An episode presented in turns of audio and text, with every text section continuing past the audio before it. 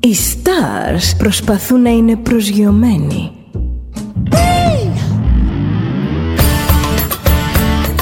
Ένα star είναι συνέχεια στον αέρα. Συνέχεια στον αέρα. Στο Δέλτα ζεις μαζί του.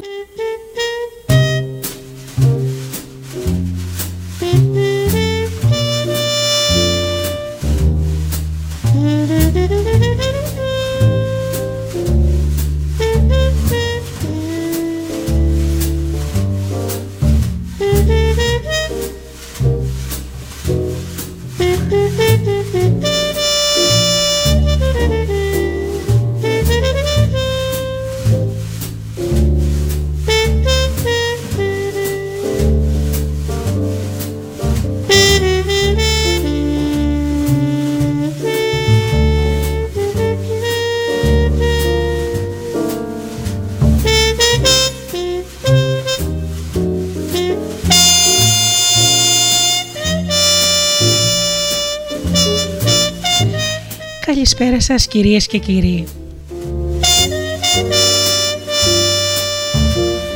Είναι η εκπομπή «Άνθρωποι και ιστορίες» με τη Γεωργία Αγγελή.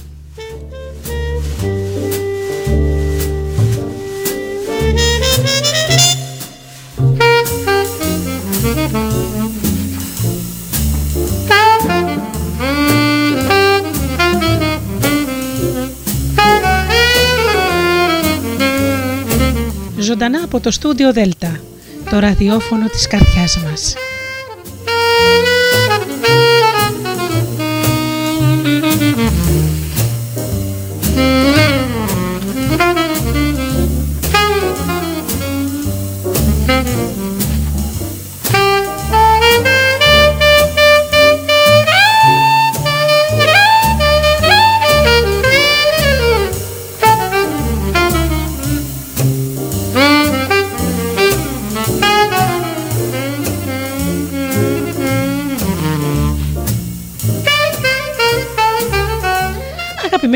Καλησπέρα σας και πάλι μαζί εδώ με την εκπομπή «Άνθρωποι και Ιστορίες» και με ένα ενδιαφέρον θέμα. Μυστικά λοιπόν θα ακουστούν σήμερα για εσωτερική γαλήνη και επιτυχία. Θα μοιραστούμε μερικά μυστικά από το όμορφο βιβλίο του Wyan Dyers και επειδή είναι και πάρα πολλά μπορεί να τα εξαντλήσουμε σε δεύτερη εκπομπή. Μυστικά λοιπόν για την εσωτερική γαλήνη και την επιτυχία του ανθρώπου. Και να ξεκινήσω τις καλησπέρες μου.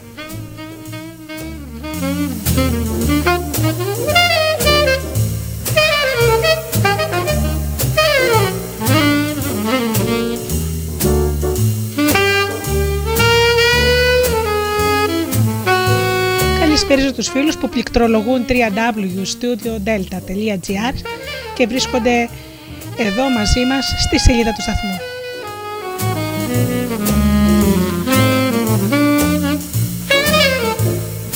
Να καλησπέρισω και τους φίλους που μας ακούν από τις μουσικές σελίδες τις οποίες φιλοξενούμαστε όπως είναι το Live24.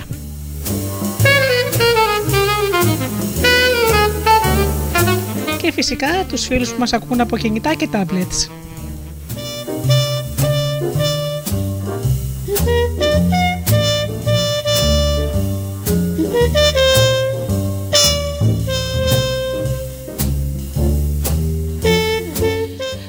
Καλησπερίσω και να ευχαριστήσω τους εκλεκτούς μου συνεργάτες και φίλους, το Τζίμι, την Αφροδίτη και την Ωρα.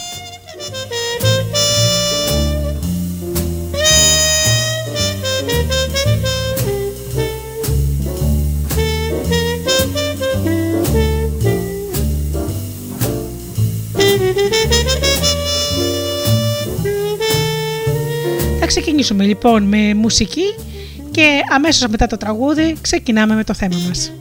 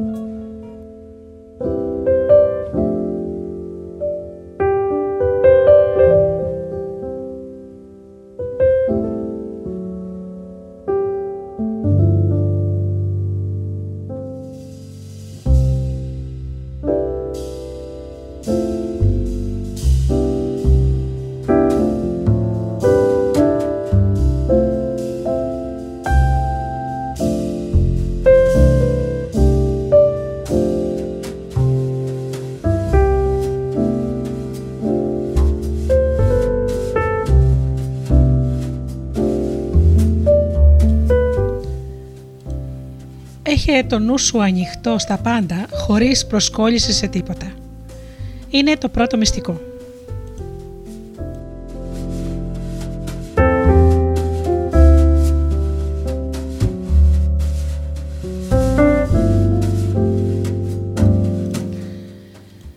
Το να έχεις το νου σου ανοιχτό στα πάντα, χωρίς καμία προσκόλληση, ακούγεται εύκολο. Τουλάχιστον μέχρι να αναλογιστεί το βαθμό στον οποίο έχει προγραμματιστεί η ζωή σου και πόσες από τις τωρινές σου αντιλήψεις έχουν επηρεαστεί από τον τόπο όπου γεννήθηκες, τη θρησκεία των προγόνων σου, το χρώμα του δέρματός σου, το σχήμα των ματιών σου, τις πολιτικές σου πεπιθήσεις, τις πολιτικές πεπιθήσεις των γονιών σου, το ύψος σου, το φίλο σου, τα σχολεία που οι άλλοι επέλεξαν για σένα, καθώς και από το επάγγελμα των προγόνων σου, για να αναφέρουμε μερικούς μόνο παράγοντες. Ήρθες σε αυτόν τον κόσμο σαν ένα τόσο δα παιδάκι με άπειρες δυνατότητες. Πολλές από τις επιλογές σου δεν τις αμφισβήτησες καν εξαιτίας ενός καλοπροαίρετου ελπίζουμε συστήματος ανατροφής που σκοπό είχε να σε εντάξει στην κουλτούρα των κηδεμόνων σου. Το πιθανότερο είναι ότι δεν σου δόθηκε σχεδόν καμία ευκαιρία να, δια, να διαφωνήσεις με τις πνευματικές και κοινωνικές διευθετήσεις που έγιναν για τη ζωή σου. Μπορεί να γνώρισες κάποιους ενήλικες που σε ενθάρρυναν να έχεις ανοιχτό το νου σου, αλλά αν είσαι ειλικρινής με τον εαυτό σου ξέρεις ότι η φιλοσοφία σου για τη ζωή, τα θρησκευτικά σου πιστεύω, ο τρόπος που δίνεσαι και μιλάς σχετίζονται άμεσα με αυτό που η φιλή σου και οι παραδόσεις της καθόρισε ότι είναι σωστό για σένα. Εάν κάποια στιγμή ξεσηκώθηκες ενάντια σε αυτόν τον προκαθορισμένο προγραμματισμό, πιθανότητα θα άκουσες πολύ πιο δυνατές φωνές να σε επαναφέρουν στην τάξη και να σε προτρέπουν να κάνεις τα πράγματα έτσι όπως ανέκαθεν γινόταν. Η αναγκαιότητα εναρμόνισης με την ομάδα στην οποία ανήκει κανείς υποσκελίζει το να διαθέτει ένα νου ανοιχτό σε νέες ιδέες. Αν οι γονείς σου ήταν Εβραίοι, κατά πάσα πιθανότητα το να σέβεσαι και να τιμάς τη μουσουλμανική θρησκεία δεν είναι μέρος της ανατροφής σου και το αντίστροφο. Εάν και οι δύο γονείς σου ήταν Ρεπουμπλικάνοι, είναι απίθανο να άκουσες να εκθιάζονται οι αρετέ του Δημοκρατικού Κόμματος. Όποιοι και αν ήταν οι λόγοι για τους οποίους οι προγονείς μας δεν είχαν ανοιχτό νου, είναι σίγουρο ότι έζησαν σε ένα κόσμο πολύ μικρότερο από αυτόν στον οποίο ζούμε εμείς σήμερα. Στον σύγχρονο πολυάνθρωπο κόσμο είναι απλώς αδύνατο να συνεχίσουμε να ζούμε με τον παλιό τρόπο. Κυριευμένοι από προκαταλήψεις. Σε παροτρύνω λοιπόν να είσαι ανοιχτός σε όλες τις δυνατότητες, να αντιστέκεσαι στις παροπίδες και να μην επιστρέπεις στην απεσιοδοξία να σε κυριεύει.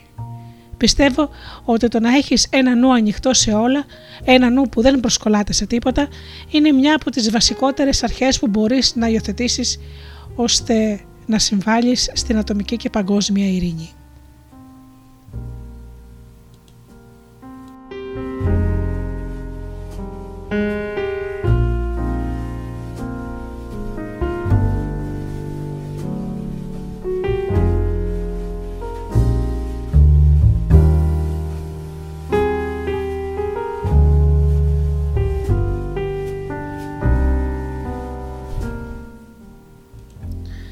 Κανείς δεν ξέρει τόσα ώστε να είναι απεσιόδοξος.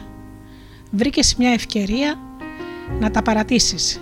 Ένα μικρό πράσινο βλαστάρι, καθώς ξεπετιέται από ένα σπόρο, άφησε ελεύθερο τον εαυτό σου να αισθανθεί ιδέω για αυτό που βλέπει. Ο διάσημος ποιητής Ρουμί είπε κάποτε: Πούλα την εξυπνάδα σου και αγόρασε έκσταση. Η εικόνα ενός βλασταριού που φυτρώνει αντιπροσωπεύει το ξεκίνημα της ζωής. Κανείς σε αυτόν τον κόσμο δεν έχει την παραμικρή ιδέα για το πώς γίνεται αυτό. Ποιος πινθύρα δημιουργίας προκαλεί το ξεπέταγμα της ζωής, τι δημιούργησε τον παρατηρητή, τη συνείδηση, την παρατήρηση και την ίδια την αντίληψη; Τα ερωτήματα δεν έχουν τέλος. Πριν κάμποσο καιρός, στο πλαίσιο ενός διαστημικού προγράμματος στα γήινα πλάσματα κίνησαν με τηλεχειριστήριο ένα μικρό όχημα πάνω στον Άρη. Χρειάστηκαν 10 λεπτά για να ταξιδέψουν τα όρατα σήματα μέσα στο διάστημα, να εντοπίσουν ένα φτιάρι και να του δώσουν εντολή να μαζέψει μερικά υλικά από την επιφάνεια του Άρη για εξέταση. Όλοι μένουμε έκπληκτοι με τέτοια τεχνολογικά επιτεύγματα. Αλλά ας το σκεφτούμε για ένα λεπτό. Μέσα στο απέραντο σύμπαν, η απόσταση στην οποία βρίσκεται ο Άρης, ο πιο κοντινός μας γείτονας, αντιστοιχεί στο 1 δισεκατομμύριο του εκατοστού, πέρα από τη σελίδα κάθε βιβλίου. Κινούμε ένα μικρό όχημα πάνω στο γείτονα της διπλανής πόρτας και μένουμε κατάπληκτοι με το κατόρθωμά μας. Ο γαλαξίας μας αποτελείται από εκατομμύρια πλανήτες και αστέρια και έξω από αυτόν υπάρχουν αμέτρητα εκατομμύρια γαλαξίες. Είμαστε ένας κόκκος σε ένα αδιανόητα μεγάλο σύμπαν που δεν έχει αρχή και τέλος. Σκέψου μόνο αυτό. Εάν βρίσκαμε το τέλος, θα υπήρχε άραγε τείχος στην άκρη του σύμπαντος; Και αν υπήρχε ποιος τον έχτισε. Και ακόμα πιο περίπλοκο, τι θα βρίσκαμε στην άλλη μεριά του τείχου και πόσο μεγάλο θα ήταν το πλάτος του; Πώς μπορεί κανείς να είναι απεσιόδοξος σε ένα κόσμο όπου γνωρίζουμε τόσα λίγα; Μια καρδιά αρχίζει να χτυπά στη μήτρα της μητέρας λίγες εβδομάδες μετά τη σύλληψη και αυτό είναι ένα απόλυτο μυστήριο για όλους πάνω στον πλανήτη μας. Σε ό,τι αφορά τις γνώσεις μας βρισκόμαστε ακόμη σε εμβριακή κατάσταση. Αυτό να το θυμάσαι όταν συναντάς ανθρώπους που είναι πεπισμένοι πως υπάρχει μόνο ένας τρόπος για να κάνουν κάτι να αντιστέκεσαι στην αποσιοδοξία. Να αντιστέκεσαι με όλε τι δυνάμεις, γιατί δεν γνωρίζουμε σχεδόν τίποτα σε σύγκριση με όσα υπάρχουν. Μπορείς να φανταστείς τι θα σκεφτόταν για τον κόσμο που ζούμε σήμερα ένας πεσημιστής που έζησε μόλις 200 χρόνια πριν; Αεροπλάνα, ηλεκτρισμός, αυτοκίνητα, τηλεόραση, τηλεχειριστήρια, ίντερνετ, φαξ, τηλέφωνα κινητά και τόσα άλλα. Και όλα αυτά χάρη στο σπινθήρα της απροκατάληπτης σκέψης που επέστρεψε στην πρόοδο, στην ανάπτυξη και στη δημιουργικότητα να ανθίσουν. Και τι θα γίνει στο μέλλον και σε κάθε δικό σου αύριο; Μπορείς να φανταστείς τον εαυτό σου να ταξιδεύει πίσω στον 14ο αιώνα, να πετάει χωρίς μηχανήματα, να επικοινωνεί τηλεπαθητικά, να διασπά τα μόρια του σώματός του, να τα διακτηνίζει σε άλλο γαλαξία και εκεί να τα ανασυνθέτει; Μπορείς να διανοηθείς την κλωνοποίηση ενός προβάτου από μια απλή φωτογραφία του. Ένας ανοιχτός νους μας επιτρέπει να ερευνάμε, να δημιουργούμε και να εξελισσόμαστε. Ένας νους χωρίς ευρύτητα σκέψεις απορρίπτει κάθε δημιουργική εξήγηση. Να θυμάσαι ότι δεν θα υπήρχε πρόοδος εάν συνεχώς κάναμε τα πράγματα με τον ίδιο τρόπο. Όπως γίνονται τα πάντα η ικανότητα να συμμετέχουμε σε θαύματα, αληθινά θαύματα στη ζωή μας, έρχεται μόνο όταν διατηρούμε μια δεκτική και απροκατάληπτη στάση ως προς τις απεριόριστες δυνατότητές μας.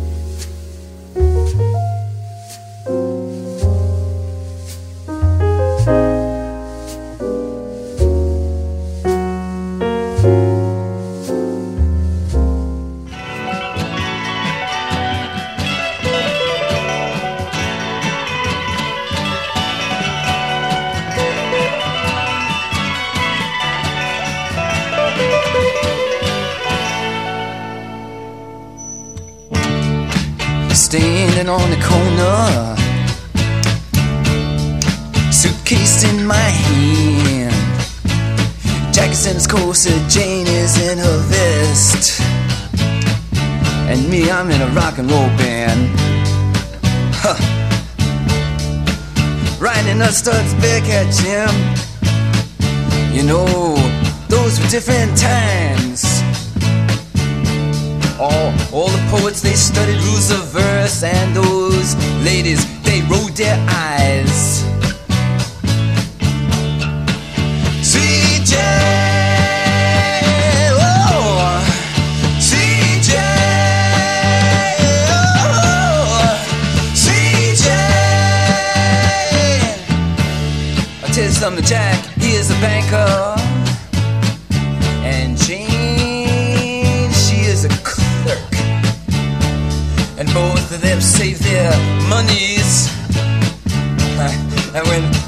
Come home from work, ooh, uh, sitting down by the fire, oh, uh, the radio does play.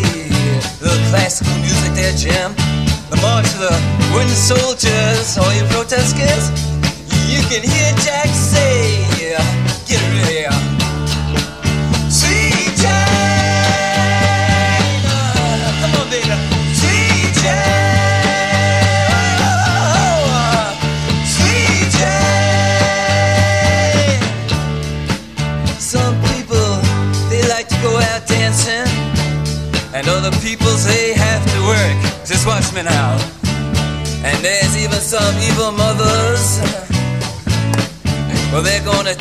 that everything is just dirt.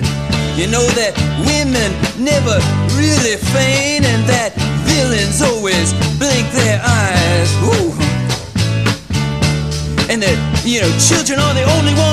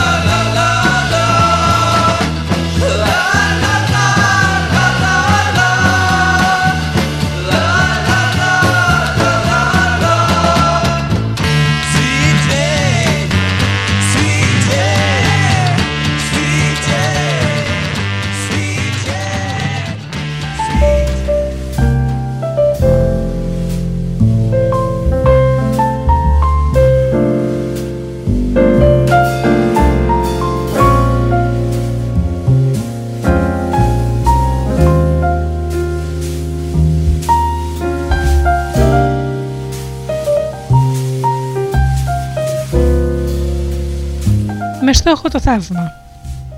Μην επιτρέπεις στον εαυτό σου να υποτιμά τις δημιουργικές του ικανότητες. Όπως είπε και ο Μιχαήλ Άγγελος, ο κίνδυνος δεν είναι να έχεις υπερβολικά μεγάλες φιλοδοξίες και με να μην καταφέρεις να τις πραγματοποιήσεις, είναι να έχεις πολύ μικρές και να το καταφέρεις. Σε όλες τις καταστάσεις που αντιμετωπίζεις, διατήρησε μέσα σου τη φανταστική φλόγα ενός κεριού που ακτινοβολεί. Άφησε αυτή την εσωτερική φλόγα να συμβολίζει την ικανότητα που έχεις να δημιουργείς θαύματα στη ζωή σου. Όσοι άνθρωποι βίωσαν την εμπειρία αυτοθεραπείας από κάποια ανίατη ασθένεια ή κατάφεραν να ξεπεράσουν ένα ανυπέρβλητο εμπόδιο, όλοι ανεξαιρέτως υπέστησαν καθολική αλλαγή προσωπικότητας. Στην ουσία έθεσαν υπό νέους όρους την προσωπική τους συμφωνία με την πραγματικότητα. Το να γίνεσαι μάρτυρας ξαφνικών θαυμάτων που μοιάζουν σταλμένα από το Θεό σου δίνει την αίσθηση ότι έχεις και εσύ θεϊκή υπόσταση. Οι γραφές λένε: Με το Θεό όλα είναι εφικτά. Και τώρα πες μου, αυτή η ρίση τι αφήνει απ' έξω; Ένας νους που είναι ανοιχτός σε όλα, γαλήνιος, ακτινοβολεί αγάπη, συγχωρεί, είναι μεγαλόκαρδος, σέβεται κάθε μορφή ζωής και το σημαντικότερο μας προσφέρει τη δυνατότητα να αισθανόμαστε ικανοί να κάνουμε οτιδήποτε περάσει από το νου μας ή να νιώσει η καρδιά μας. Κάθε σημαντικός νόμος που χρησιμοποιήθηκε για την εκδήλωση ενός θαύματος σε οποιοδήποτε μέρος, σε οποιοδήποτε χρόνο και σε οποιοδήποτε άνθρωπο παραμένει για πάντα αναλύωτος. Δεν έχει ανακληθεί ούτε θα ανακληθεί ποτέ Διαθέτεις και εσύ την ίδια ενέργεια, την θεία συνείδηση που σου επιτρέπει να κάνεις θαύματα, αλλά μόνο αν το πιστεύεις πραγματικά και είσαι σίγουρος μέσα σου. Πρέπει να καταλάβεις πως οι σκέψεις σου επηρεάζουν τα πάντα γύρω σου. Όπως σκέπτεται ο άνθρωπος, έτσι είναι. Εάν οι σκέψεις σου είναι γεμάτες σε αμφιβολία και η ευρύτητα του νου σου περιορισμένη, αναγκαστικά θα ενεργείς βασισμένος σε αυτές τις στενόμυαλες αμφιβολίες που όπου και αν βρίσκεσαι θα συναντάς αποδείξεις για όσα σκέφτεσαι. Εάν όμως αποφασίσεις και μην αμφιβάλλεις ότι πρόκειται για απόφαση, να έχεις το νου σου ανοιχτό σε όλα, τότε οι πράξεις σου θα πηγάζουν από αυτή την εσωτερική ενέργεια και θα είσαι δημιουργός αλλά και αποδέκτης θαυμάτων, όπου και αν βρίσκεσαι. Θα βιώνεις αυτό που εννοούσε ο Walt Whitman όταν έγραφε «Για μένα κάθε κυβικό εκατοστό του χώρου είναι ένα θαύμα». Και τι σημαίνει να είσαι ανοιχτό σε όλα. Η λέξη όλα σημαίνει ακριβώς αυτό που λέει, χωρίς εξαιρέσεις. Όταν κάποιος προτείνει κάτι που έρχεται σε αντίθεση με όσα έχεις διδαχτεί, αντί να πεις Αυτό είναι γελίο, όλοι ξέρουμε ότι δεν είναι δυνατόν, πες δεν το είδα ποτέ έτσι. Θα το ξανασκεφτώ. Να είσαι ανοιχτός στις πνευματικές ιδέες όλων των ανθρώπων και να ακούς με προκατάληπτο νου τα τρελά σχέδια και τις ιδέες που στην αρχή φαίνονται εξωφρενικά. Εάν κάποιος ισχυρίζεται ότι οι κρίσταλοι μπορούν να θεραπεύσουν τις αιμορροίδε, ότι οι βότα να μειώνουν τη χολυστερίνη, ότι κάποτε οι άνθρωποι θα μπορούν να αναπνέουν κάτω από το νερό ή ότι η μετεώρηση του σώματος είναι εφικτή, άκουσέ τον και ερεύνησέ τον. Μην είσαι προσκολλημένος σε όσα έμαθες να πιστεύεις. Άνοιξε το νου σου σε όλες τις πιθανότητες, γιατί είτε πιστεύεις πως κάτι είναι δυνατόν, είτε πως είναι αδύνατον και στις δύο περιπτώσεις μπορεί να έχεις δίκιο. Πώς μπορεί να συμβαίνει αυτό, η προσωπική σου συμφωνία με την πραγματικότητα και με το τι μπορεί να γίνει, να καθορίζει το τι θα γίνεις εσύ. Εάν είσαι πεπισμένος ότι δεν μπορείς να γίνεις πλούσιος, διάσημος, καλλιτέχνης, επαγγελματίας, αθλητής, μεγάλος τραγουδιστής ή οτιδήποτε άλλο, θα ενεργείς με βάση αυτή την εσωτερική πεποίθηση που σε εμποδίζει να επιτύχεις αυτό που πραγματικά θα ήθελες. Το μόνο που θα κερδίσεις από τις προσπάθειές σου είναι να πιστείς πως είχες δίκιο. Όταν θέλεις να έχεις πάντα δίκιο, τότε είσαι προσκολλημένος στον αυτόματο προγραμματισμό ότι έτσι είναι τα πράγματα και έτσι ήταν ανέκαθεν και καταλήγεις στο συμπέρασμα πως θα παραμείνουν έτσι για πάντα. Γι' αυτό λοιπόν απελευθερώσω από τις προσκολήσεις. Από τις δικές σου προσκολήσεις. Αυτό είναι το πρώτο μυστικό και έχει δύο σκέλη. Ένα νου που είναι ανοιχτό σε όλα και ένα νου που δεν προσκολάται σε τίποτα. Από τις προσκολήσεις πηγάζουν όλα μας τα προβλήματα. Η ανάγκη να έχουμε δίκιο να κατέχουμε κάποιον ή κάτι, να κερδίζουμε με οποιοδήποτε κόστος, να μας θεωρούν οι άλλοι ανώτερους, όλα αυτά είναι προσκολήσεις. Ένας ανοιχτός νους αντιστέκεται σε όλες αυτές τις αιμονές και κατά συνέπεια αισθάνεται εσωτερική γαλήνη και επιτυχία. Για να επελαγείς από τις προσκολήσεις σου πρέπει να αλλάξεις τον τρόπο που βλέπεις τον εαυτό σου. Εάν η πρωταρχική σου ταύτιση είναι με το σώμα και τα υπάρχοντά σου, τότε το εγώ είναι η κυρίαρχη δύναμη στη ζωή σου εάν καταφέρεις να δαμάσεις επαρκώς το εγώ σου, θα μπορέσει το πνεύμα σου να γίνει η κινητήρια δύναμη στη ζωή σου. Ω πνευματικό όν θα μπορέσεις να παρατηρείς το σώμα σου και να αντιμετωπίζεις με συμπόνια την ύπαρξή σου. Η πνευματική σου πλευρά αντιλαμβάνεται την αφροσύνη της προσκόλλησης, γιατί ο πνευματικός σου εαυτός είναι μια τεράστια ψυχή. Τίποτα δεν μπορεί να σε κάνει ευτυχισμένο ή επιτυχημένο. Αυτά είναι κατασκευάσματα του εαυτού σου, που μάλλον εσύ εισάγεις στον κόσμο σου. Δεν προέρχονται από αυτόν. Εάν κάνεις γαλήνιες σκέψεις, θα έχεις γαλήνια συναισθήματα και αυτό θα το συναντάς σε κάθε φάση της ζωής σου. Εάν είσαι προσκολλημένος στην επιθυμία να έχεις τα πάντα και να έχεις πάντα δίκιο ή χρειάζεσαι οπωσδήποτε κάτι για να είσαι ήρεμος ή επιτυχημένος, θα περάσεις μια ζωή αγωνιζόμενος χωρίς ποτέ να καταφέρεις τίποτα. Μπορεί να έχεις ένα, ένα διακαή πόθο, χωρίς όμως να σου έχει γίνει αιμονή. Μπορεί μπορείς να έχεις ένα εσωτερικό όραμα του τι θέλεις να πετύχεις, αλλά να μην είσαι προσκολλημένος στο αποτέλεσμα. Πώς; Σκέψου το απόσπασμα από τα μαθήματα θαυμάτων. Η ατελείωτη υπομονή επιφέρει άμεσα αποτελέσματα. Ακούγεται λίγο παράδοξο, έτσι δεν είναι; Η ατελείωτη υπομονή υποδηλώνει την απόλυτη πεποίθηση ότι αυτό που πραγματικά θέλεις να πετύχεις θα γίνει οπωσδήποτε με απόλυτη τάξη και ακριβώς την ώρα του. Το άμεσο αποτέλεσμα που προκύπτει, που προκύπτει από αυτήν την εσωτερική γνώση είναι μια αίσθηση γαλήνης. Όταν αποστασιοποιήσει από το αποτέλεσμα, βιώνεις τη γαλήνη και τελικά θα δρέψεις τους καρπούς των πεπιθήσεών σου. Αν αποθέσουμε πως είχες να επιλέξεις ανάμεσα σε δύο μαγικά ραβδιά. Κουνώντας το ραβδί Α, μπορείς να αποκτήσεις όποιο υλικό αγαθό επιθυμείς. Με το ραβδί Β, μπορείς να αποκτήσεις εσωτερική γαλήνη για το υπόλοιπο της ζωής σου, ανεξάρτητα από τις καταστάσεις που ενδεχομένως να προκύψουν. Ποιο από τα δύο θα επέλεγες, Υπάρχει υπάρκεια υλικών, υλικών αγαθών ή εσωτερική γαλήνη για το υπόλοιπο της ζωής σου; Εάν προτιμήσεις τη γαλήνη, τότε έχεις ήδη το ραβδί Β. Διατήρησε απλώς το νου σου ανοιχτό σε όλα, χωρίς να προσκολάται σε τίποτα. Να τα δέχεσαι όλα αβίαστα και να απελευθερώνεις αβίαστα. Απόλαυσέ τα όλα, αλλά μην αφήσεις ποτέ την επιτυχία ή την ευτυχία σου να εξαρτώνται από ένα πράγμα, ένα τόπο και κυρίως από ένα πρόσωπο σε όλες τις σχέσεις σου, εάν καταφέρεις να αγαπάς τους άλλους αρκετά, ώστε να τους επιτρέπεις να είναι ακριβώς ό,τι επέλεξαν να είναι, χωρίς να έχεις συγκεκριμένες προσδοκίες ή να προσκολάσει, τότε θα γνωρίσεις στη ζωή σου την πραγματική γαλήνη. Αληθινή αγάπη σημαίνει να αγαπάς κάποιον για αυτό που είναι, όχι για αυτό που εσύ πιστεύεις πως θα έπρεπε να είναι. Αυτό φανερώνει ένα ανοιχτό νου και έλλειψη προσκολήσεων.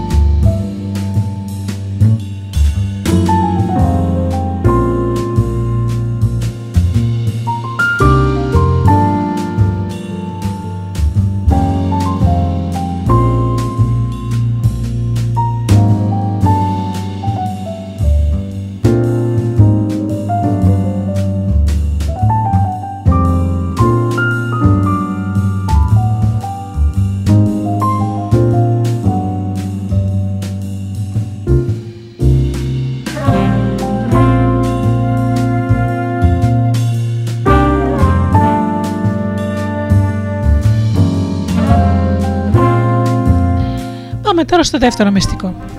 Μην πεθαίνεις κρατώντας τη μουσική σου ακόμα μέσα σου. Ο κόσμος στον οποίο ζεις είναι ένα υφιές σύστημα όπου κάθε κομμάτι του που κινείται συντονίζεται με κάθε άλλο κινούμενο κομμάτι. Υπάρχει μια συμπαντική ζωτική δύναμη που υποστηρίζει και ενορχιστρώνει τα πάντα. Όλα λειτουργούν από κοινού, με απόλυτη αρμονία. Είσαι και εσύ ένα από αυτά τα κινούμενα κομμάτια. Εμφανίστηκες εδώ με το σώμα, το οποίο κατέχεις ακριβώς στην ώρα σου. Το σώμα σου θα φύγει από εδώ με την ίδια ακρίβεια. Αποτελείς σημαντικό κομμάτι αυτού του περίπλοκου συστήματος. Έτσι βρίσκεσαι εδώ, σε αυτό το υφιές σύστημα που δεν έχει ούτε αρχή ούτε τέλος, μέσα στο οποίο όλοι οι γαλαξίες κινούνται αρμονικά μεταξύ τους. Κάποιος λόγος πρέπει να υπάρχει που εμφανίστηκες εδώ. Ο Χαλίλ Γκιμπράν έγραψε «Όταν γεννήθηκες ο ρόλος σου τοποθετήθηκε στην καρδιά σου. Ποιος είναι λοιπόν ο ρόλος σου, ο προορισμός σου; Ζεις όπως η καρδιά σου σε παροτρύνει. Ακούγονται στην καρδιά σου. Αφιέρωσε ένα λεπτό τώρα και δείξε με το δάχτυλο τον εαυτό σου. Το πιθανότερο είναι πως το δάχτυλό σου δείχνει κατευθείαν την καρδιά σου. Δεν δείχνει το μυαλό σου, αλλά την καρδιά σου. Αυτό είσαι εσύ. Ο συνεχής χτύπος της καρδιάς σου συμβολίζει τον αιώνιο δεσμό σου με τον πανταχού παρόντα χτύπο της καρδιάς του Θεού ή του συμπατικού νου. Το αριστερό τμήμα του εγκεφάλου σου κάνει υπολογισμούς, προσλαμβάνει παραστάσεις, αναλύει και καταλήγει στις πιο λογικές για σένα επιλογές. Σκέφτεται, σκέφτεται, σκέφτεται. Το δεξί τμήμα του εγκεφάλου σου αντιπροσωπεύει την διαισθητική σου πλευρά. Είναι το κομμάτι σου που πηγαίνει πέρα από τη λογική και την ανάλυση. Είναι το κομμάτι που αισθάνεται, που νιώθει αγάπη, που είναι ευαίσθητο σε όσα θεωρείς σημαντικά. Το δεξί τμήμα του εγκεφάλου σου είναι αυτό που σε κάνει να δακρύζεις καθώς κρατάς το μωρό σου ή απολαμβάνεις τη λιακάδα μιας όμορφης μέρας. Το αριστερό τμήμα του εγκεφάλου σου μπορεί να αναλύει κάτι, ενώ το δεξί σου επιτρέπει να το αισθάνεσαι. Μπορείς να διαλέξεις μια κατάσταση και να αναρωτηθείς τι είναι πιο σημαντικό για σένα, αυτό που ξέρεις για αυτή την κατάσταση ή αυτό που νιώθεις. Γενικά, το τι θα φροντίσεις πρώτα εξαρτάται από την κατάσταση και τις συνθήκες που αντιμετωπίζεις. Με τη λογική σου μπορείς να σκεφτείς ακριβώς πώς πρέπει να φερθείς όταν μια σχέση καταραίει. Αλλά έρχονται και στιγμές που το αίσθημα και το συνέστημα υποσκελίζει τη λογική. Εάν νιώθεις πράγματι φόβο, τρόμο, μοναξιά ή αντίθετα ενθουσιασμό, αγάπη και έκσταση, αυτά τα συναισθήματα γίνονται η κινητήρια δύναμη που καθοδηγεί τις πράξεις σου. Και αυτές είναι οι στιγμές που το δεξί τμήμα του εγκεφάλου σου έχει δίκιο. Και είναι αυτό το τμήμα του εγκεφάλου σου που θα σε οδηγήσει πάντα με πάθος εκεί που θέλεις να το φτάσεις.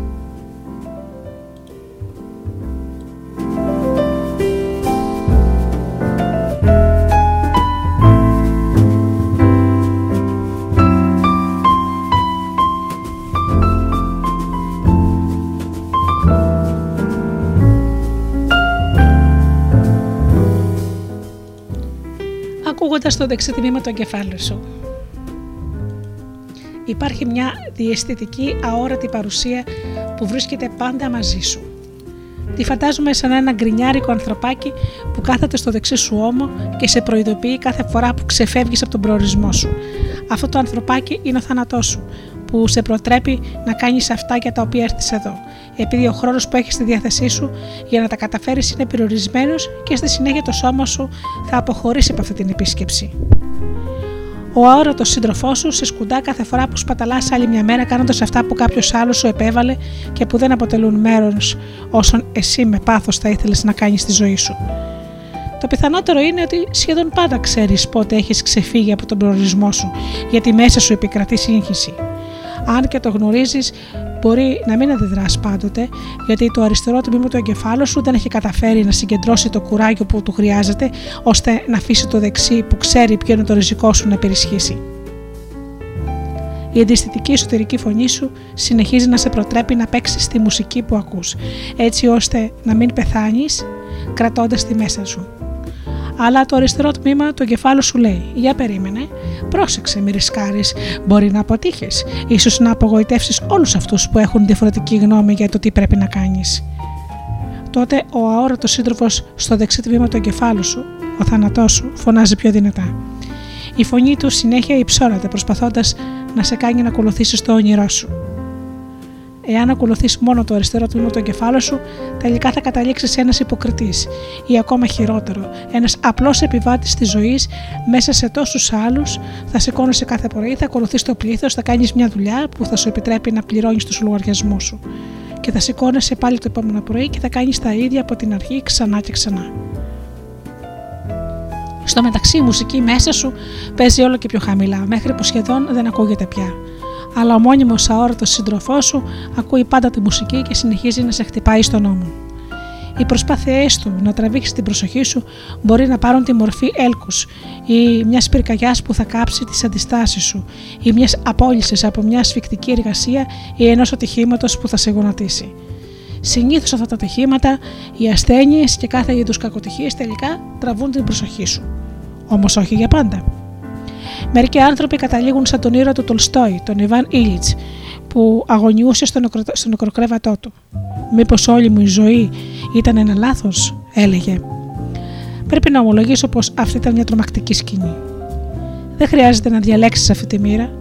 Άκουσε τον αόρατο σύντροφό σου και παίξε τη μουσική που ακούς και αγνόησε αυτά που οι άλλοι γύρω σου πιστεύουν πως πρέπει να κάνεις. Όπως έγραψε ο Θωρό, εάν κάποιος δεν συμβαδίζει με τους συντρόφους του. Ίσως το κάνει γιατί τα τύμπανα χτυπούν διαφορετικά για αυτόν.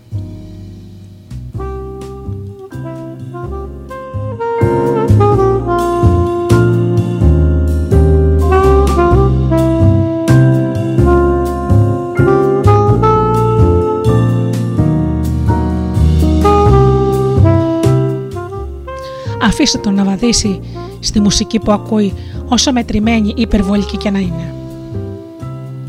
Δέξω το γεγονός ότι οι άλλοι μπορεί να πιστεύουν ακόμα και πως τους πρόδωσες. Δεν θα έχεις προδώσει όμως τη μουσική σου, τον προορισμό σου. Άκουσε τη μουσική σου και κάνε αυτό που ξέρεις, πως θα σε κάνει να νιώθεις ολοκληρωμένος, γεμάτος και θα σου δημιουργεί την αίσθηση πως ακολουθείς τη μοίρα σου. Δεν θα βρεις ποτέ γαλήνη αν δεν εξωτερικεύσεις αυτή τη μουσική και δεν την αφήσεις να παίξει. Κάνε τον κόσμο να μάθει γιατί ήρθες εδώ και κάνα το με πάθος. Έχω πάθος σημαίνει ρισκάρω. Μπορεί πραγματικά να ζήσει μια άνετη ζωή όταν δεν ακολουθείς τις παρορμήσεις σου, πληρώνεις τους λογαριασμούς σου, τηρείς τις παραδόσεις και ζεις μια καθοσπρέπη ζωή σύμφωνα με τους κανόνες. Πρόκειται όμως για τους κανόνες τους οποίους έθεσε κάποιος άλλος. Αισθάνεσαι αυτόν τον κρινιάρι σύντροφό σου που σου λέει Αυτό μπορεί να φαίνεται καλό, εσύ όμως το νιώθεις καλό. Κάνεις αυτό το οποίο ήρθες εδώ για να κάνεις; Πολλοί άνθρωποι θα απαντήσουν Πώς ξέρω εγώ ποια είναι η ηρωική μου αποστολή στη ζωή; Θα ανακαλύψεις το πάθος σου σε αυτό που σε εμπνέει πιο πολύ. Και τι σημαίνει η λέξη εμπνέει; Πρόκειται και προέρχεται από τις λέξεις «εν» και «πνεύμα». Όταν κάτι σε εμπνέει δεν χρειάζεται ποτέ να αναρωτηθείς για τον προορισμό σου. Τον βιώνεις. Για ένα από τα παιδιά μου αυτό είναι το να επέβει και να βρίσκεται στο στάβλος πετάει στα ουράνια όταν κάνει υπασία ή ακόμα όταν καθαρίζει ένα στάβλο γεμάτο κοπριά. Λέει σε κάποιο βιβλίο του Ντάιερ. Μια άλλη κόρη μου έχει εμπνεύσει μόνο όταν τραγουδάει. Συνθέτει μουσική ή παίζει θέατρο. Έτσι αισθανόταν από τότε που ήταν δύο ετών. Άλλη νιώθει πως ακούει τον προορισμό της με τη ζωγραφική και τη χειροτεχνία. Και για μια άλλη είναι ο σχεδιασμός ιστοσελίδων στο ίντερνετ και δημιουργία προγραμμάτων υπολογιστών. Για μένα, λέει ο Ντάιερ χαρακτηριστικά, είναι το γράψιμο, οι διαλέξεις και η δημιουργία προγραμμάτων που βοηθούν τους ανθρώπους να αποκτήσουν εμπιστοσύνη στις δυνάμεις τους. Αυτό ήταν πάντα το πάθος μου από τότε που ήμουν μικρό παιδί. Αλήθεια, ποιο είναι το δικό σου πάθος, τι συγκινεί την ψυχή σου; Και σε κάνει να νιώθεις πως βρίσκεσαι σε απόλυτη αρμονία με τον σκοπό και για τον οποίο ήρθες σε αυτόν τον κόσμο να είσαι απόλυτα σίγουρος πως ό,τι και αν είσαι μπορείς να κερδίσεις τα προστοζήν από αυτό και συγχρόνως να προσφέρεις υπηρεσία στους άλλους. Σου το εγγυώμαι. Το μόνο πράγμα που θα σε εμποδίσει να παίξεις τη μουσική που ακούς και να συμβαδίσεις στο μοναδικό ρυθμό των τυμπάνων που χτυπούν μέσα σου είναι ο φόβος. Σύμφωνα με τα μαθήματα θαυμάτων, υπάρχουν μόνο δύο βασικά συναισθήματα: ο φόβος και η αγάπη ενδεχομένως να φοβάσαι την αποδοκιμασία των άλλων. Πάρε ρίσκο και θα ανακαλύψεις πως γίνεσαι περισσότερο αποδεκτός όταν δεν το επιζητάς παρά το αντίθετο. Ίσως να φοβάσαι το άγνωστο. Πάρε και αυτό το ρίσκο. Προχώρησες στο άγνωστο, ρωτώντας τον εαυτό σου, τι είναι το χειρότερο που μπορεί να μου συμβεί αν δεν τα καταφέρω; Στην πραγματικότητα, απλώς θα το ξεπεράσεις. Δεν θα πεθάνεις τη πείνα, ούτε θα υποστείς βασανιστήρια αν δεν επιτύχεις.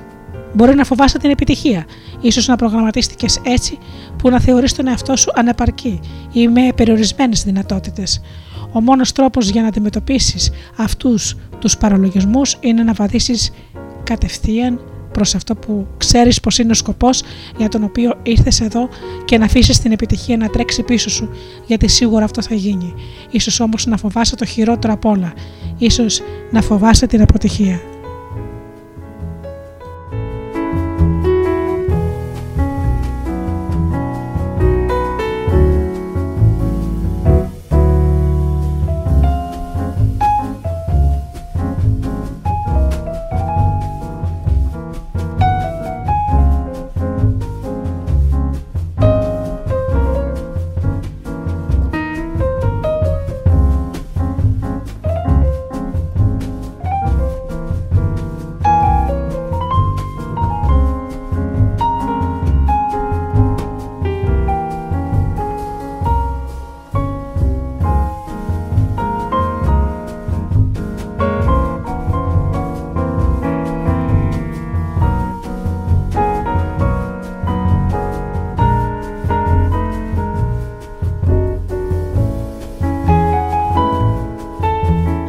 Πούμε όμω για το μύθο της αποτυχίας. σω εκπλαγείς, αλλά η αποτυχία είναι μια ψευδέστηση. Κανείς ποτέ δεν αποτυγχάνει σε τίποτα. Κάθε τι που φέρνεις, κάθε τι που κάνεις, έχει ένα αποτέλεσμα. Εάν προσπαθήσει να πιάσεις μια μπάλα ποδοσφαίρο που σου πετάει κάποιος, αλλά σου πέφτει κάτω, δεν έχεις αποτύχει, απλώς προκάλεσες ένα αποτέλεσμα. Το πραγματικό ζήτημα είναι τι κάνεις με τα αποτελέσματα που προκαλείς εγκαταλείπεις γκρινιάζοντας ότι δεν κάνεις για ποδόσφαιρο ή λες ρίξε την πάλι μέχρι που να καταφέρεις τελικά να πιάνεις τις μπαλιές.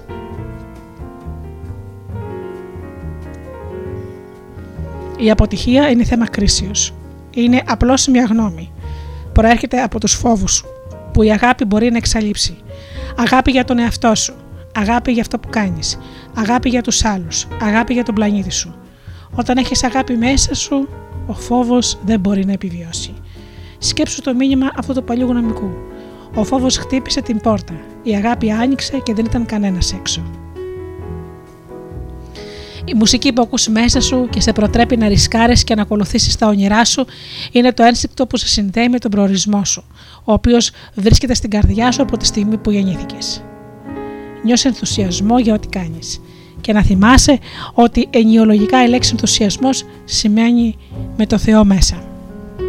Το πάθος που αισθάνεσαι είναι ο Θεός μέσα σου, που σου γνέφει να ρισκάρεις και να είσαι ο εαυτός σου ανακάλυψα ότι αυτά που θεωρούμε παρακινδυνευμένα στην πραγματικότητα δεν περιέχουν κανένα κίνδυνο, αρκεί να, να ξεπεράσουμε τους φόβους μας και να επιστρέψουμε και να επιτρέψουμε στην αγάπη και τον αυτοσεβασμό να πάρουν τα ενία.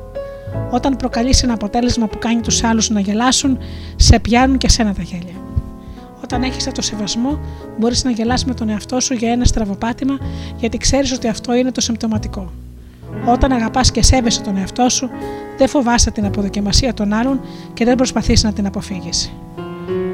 Ο ποιητής Ράνταγιαντ Κίπλινγκ διακήρυται αν μπορείς να αντιμετωπίσεις τον θρίαμβο και την καταστροφή και να φέρθεις το ίδιο και στους δυο αυτούς απαταιώνες, δική σου είναι η γη και όλα όσα βρίσκονται πάνω της. Η λέξη κλειδί εδώ είναι η λέξη απαταιώνες. Δεν είναι αληθινά. Υπάρχουν μόνο στο νου των ανθρώπων. Ακολούθησε το δεξί τμήμα του εγκεφάλου σου, αφού γκράσου τα συναισθήματά σου και παίξε τη δική σου μοναδική μουσική. Δεν χρειάζεται να φοβάσαι τίποτα και κανέναν, γιατί δεν θα βιώσεις ποτέ τον τρόμο να κοίταται. Κάποια μέρα εσύ να βρίσκεσαι στο νεκροκρέβατό σου και να λες «Μήπως όλη μου η ζωή ήταν ένα λάθος» Ο όρατος σύντροφος στο δεξί σου ώμο θα σε σκουντά κάθε φορά που ξεφεύγεις από τον προορισμό σου και θα σε κάνει να προσέχεις τη μουσική σου. Γι' αυτό άκουγε και μην πεθάνεις με αυτή τη μουσική ακόμη μέσα σου.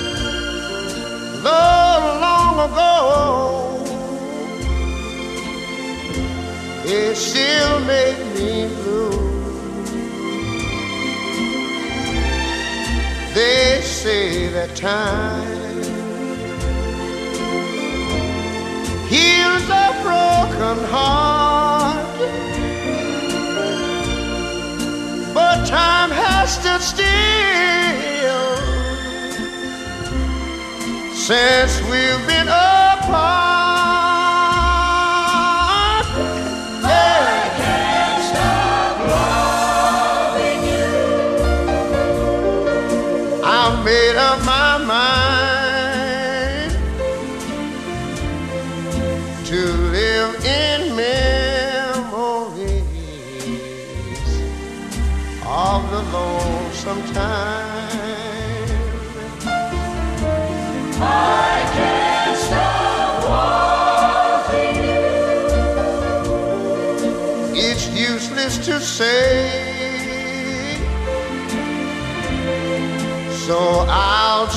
live my life in dreams of yesterdays. Lord.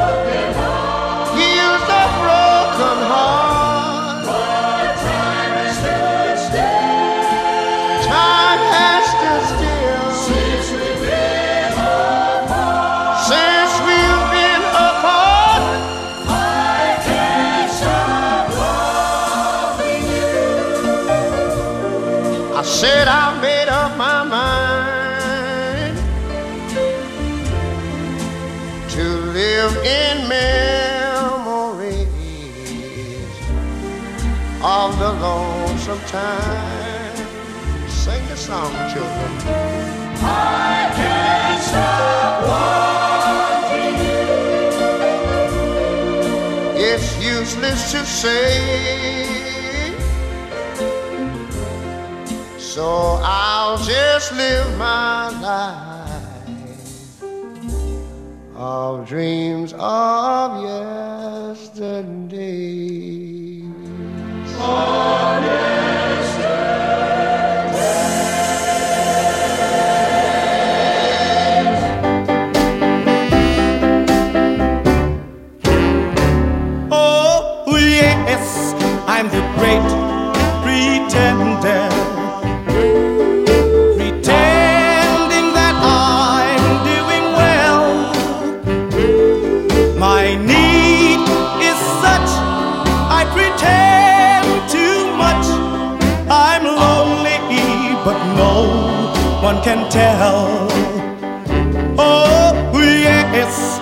the great pretender.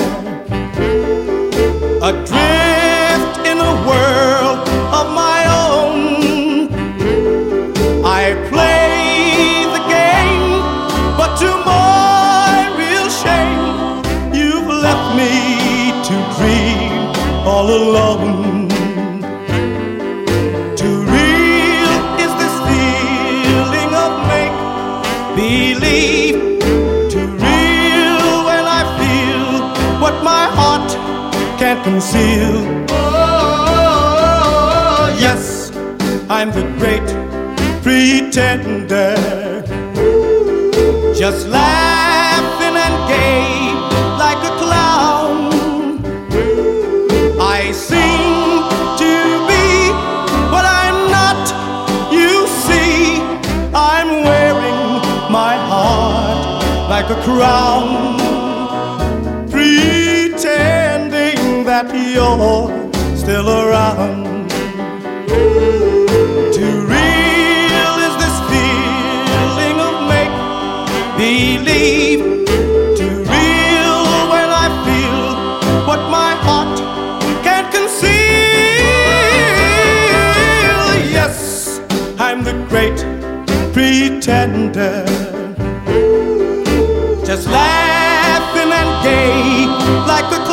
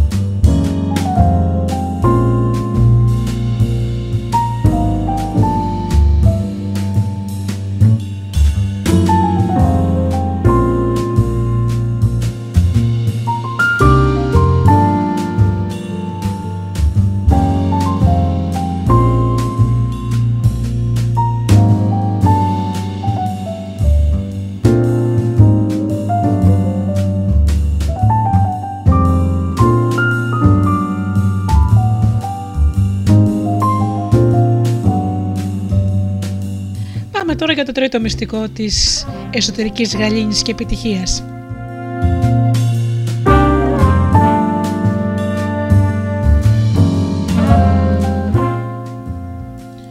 Δεν μπορείς να δώσεις κάτι που δεν έχεις. Και βέβαια δεν μπορείς να δώσεις κάτι που δεν έχεις. Αυτό φαίνεται τόσο ευνόητο που θα αναρωτιέσαι γιατί να το θεωρήσω ως ένα από τα δέκα μυστικά για εσωτερική γαλήνη και επιτυχία. Το έκανα γιατί διαπίστωσα ότι οι περισσότεροι άνθρωποι που στερούνται την εσωτερική γαλήνη και την επιτυχία στη ζωή τους δεν καταφέρουν ποτέ να κάνουν κτήμα τους αυτή την απλή αλήθεια. Σκέψου από όσους ανθρώπους ξέρεις πώ είναι εκείνοι που απαντούν με αγάπη στην αρνητική ενέργεια που κατευθύνεται προς το μέρος τους. Δεν υπάρχουν πολλοί που αντιδρούν με αγάπη σε τέτοιες περιπτώσεις. Όσοι το κάνουν, το καταφέρουν γιατί έχουν αγάπη για να δώσουν. Ξέρουν πως είναι αδύνατο να δώσουν κάτι που δεν έχουν και έκαναν μια προσωπική υπέρβαση για να αποκτήσουν αυτό που θέλουν να παίρνουν και να δίνουν. Εάν αυτό που θέλεις να παίρνεις και να δίνεις είναι αγάπη και χαρά, τότε να θυμάσαι πως δεν μπορείς να δώσεις κάτι που δεν έχεις, αλλά μπορείς να αλλάξεις τη ζωή σου αλλάζοντας αυτό που έχεις μέσα σου, αρκεί να είσαι πρόθυμο να υπερβείς τον εαυτό σου. Αλλάζοντας λοιπόν αυτό που έχεις μέσα σου. Στοχάσου την παρακάτω έννοια της εσωτερικής σου πραγματικότητας. Οι σκέψεις σου δημιουργούν την πραγματικότητά σου, επειδή αυτές καθορίζουν το πώς αντιμετωπίζεις τις καταστάσεις στην καθημερινή σου ζωή. Αυτός ο τρόπος αντιμετώπισης είναι η ενέργεια που έχεις μέσα σου για να δώσεις. Εάν αισθάνεσαι θυμό, αυτό συμβαίνει γιατί μέσα σου έχεις ενέργεια θυμού. Όπως όλα στο σύμπαν, η σκέψη σου είναι μια μορφή ενέργειας. Όλα όσα αισθάνεσαι και βιώνεις είναι αποτελέσματα αυτού που εγώ αποκαλώ ελκτικές ενέργειες. Αυτό σημαίνει πως παίρνεις πίσω ό,τι βγάζεις προς τα έξω. Συνεπώς, αυτό που έχεις προεσελκύσει είναι αυτό που έχεις να δώσεις και στους άλλους. Μια ενέργεια κατώτερης ποιότητας προσελκύει ενέργεια κατώτερης ποιότητας. Σκέψεις αυτού του είδους της ενέργειας είναι ο θυμός, το μίσος, η ντροπή, η ενοχή, ο φόβος. Όχι μόνο μας κάνουν πιο αδύναμους, αλλά προσελκύουν ακόμα περισσότερες ενέργειες της ίδιας ποιότητας.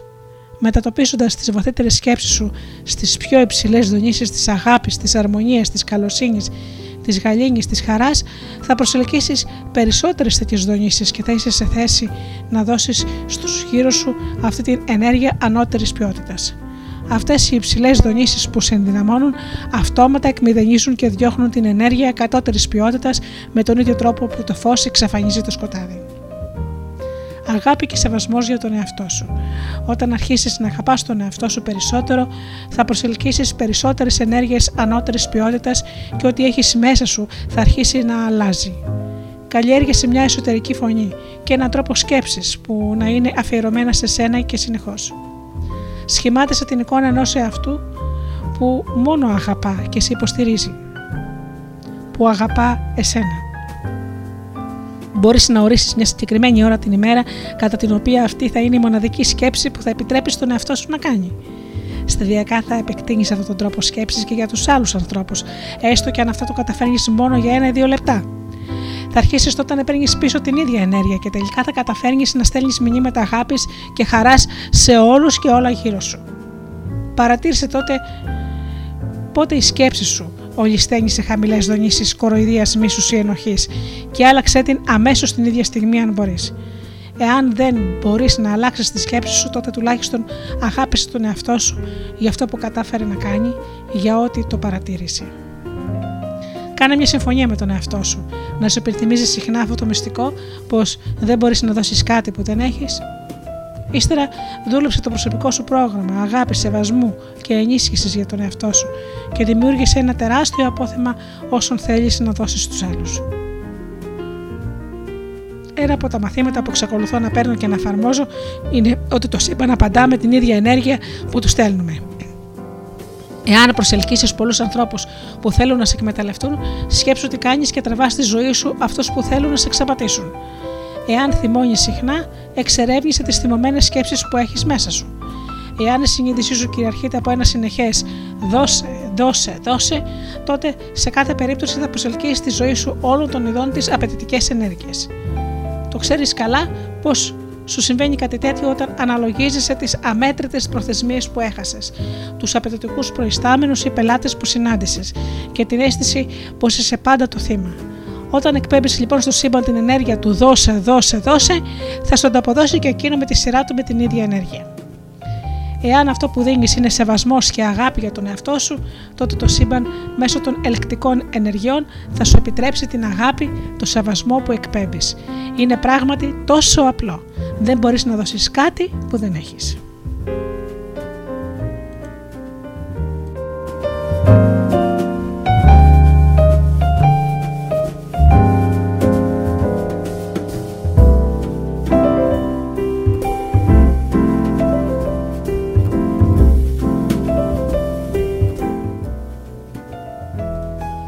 Εάν θελήσει να δώσεις μια ντουζίνα πορτοκάλια στο γείτονά σου ως ένδειξη αγάπης, προφανώς πρέπει να έχεις 12 πορτοκάλια. Εάν έχεις την πρόθεση να χαρίσεις ένα καινούργιο αυτοκίνητο στους γονείς σου για να τους δείξεις την ευγνωμοσύνη σου επειδή φρόντισαν να ολοκληρώσεις τις σπουδές σου στην ιατρική σχολή, ας πούμε, πρέπει φυσικά να έχεις τα χρήματα για να το αγοράσεις. Με τον ίδιο τρόπο δεν μπορείς να δώσεις αγάπη στους άλλους εάν δεν έχεις αγάπη για τον εαυτό σου, δεν μπορείς να σέβεσαι τους άλλους εάν εσύ δεν έχεις αυτοσεβασμό; Δεν μπορείς να προσφέρεις ευτυχία εάν αισθάνεσαι δυστυχισμένος. Βεβαίως ισχύει και το αντίστροφο. Μπορείς να δώσεις μόνο αυτό που πραγματικά έχεις και ό,τι δίνεις κάθε μέρα είναι κομμάτια από τα προσωπικά σου αποθέματα. Εάν βγάζεις προς τα έξω μίσος, είναι γιατί έχεις συσσωρεύσει μέσα σου μίσος και κατά συνέπεια έχεις για να δώσεις και μάλιστα πολύ από αυτό. Εάν βγάζεις προς τα έξω μιζέρια, είναι γιατί έχεις έτοιμο απόθεμα από όπου αντλείς και μοιράζεις. Αυτή η έννοια γίνεται πιο κατανοητή εάν την, παρουσια... την παρομοιάσουμε με το στύψιμο ενός πορτοκαλιού. Όταν στίβουμε ένα πορτοκάλι, βγαίνει πάντα χυμός πορτοκάλι. Και αυτό γίνεται ανεξάρτητα από το ποιος και κάτω από ποιες συνθήκες στίβει ή τι εργαλείο χρησιμοποιεί. Αυτό που βγαίνει είναι αυτό που υπάρχει μέσα. Η ίδια λογική εφαρμόζεται και σε σένα. Όταν κάποιος σε στίβει, σε πιέσει κατά κάποιο τρόπο ή πει κάτι που δεν σε κολακεύει ή σε επικρίνει και βγει τότε από μέσα σου θυμός, μίσος, πικρία, ένταση, κατάθλιψη, άγχος, αυτό συμβαίνει γιατί αυτά έχεις μέσα σου. Η ηρωνία είναι ότι δεν μπορείς να δώσεις κάτι που δεν έχεις, γιατί πάντα δίνεις αυτό που πραγματικά έχεις. Εάν θέλεις να εκπληρώσεις το σκοπό της ζωής σου, προσφέροντας και υπηρετώντας τους άλλους, ρώτησε τον εαυτό σου. Τι έχω μέσα μου; Γιατί επέλεξα να συσσωρεύσω αυτού του είδους τις ενέργειες για να δώσω στους άλλους.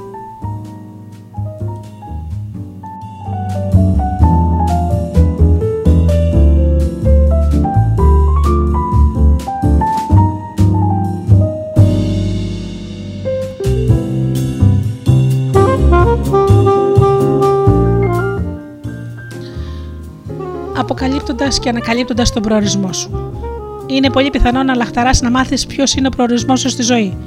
Πώς μπορώ, πώς μπορώ να βρω τον προορισμό μου, είναι η πιο συχνή ερώτηση που ακούγεται. Αυτός που ρωτάς συνήθως διανθίζει το δίλημά του λέγοντας: Θα ήμουν ευτυχέστερος αν ζούσα σύμφωνα με τον προορισμό μου στη ζωή, αλλά εγώ δεν ξέρω ποιος είναι. Η απάντηση είναι πως έρχεσαι σε αυτόν τον κόσμο χωρίς να έχεις απολύτως τίποτα. Εγκαταλείπεις αυτόν τον υλικό κόσμο ακριβώς με τα ίδια δεν μπορείς να πάρεις μαζί σου τίποτα από όσα απέκτησες ή κατάφερες. Επομένως, το μόνο πράγμα που μπορείς να κάνεις με τη ζωή σου είναι να την προσφέρεις. Θα αισθανθείς ότι έχεις εκπληρώσει τον προορισμό σου εάν βρεις έναν τρόπο να υπηρετείς τους άλλους.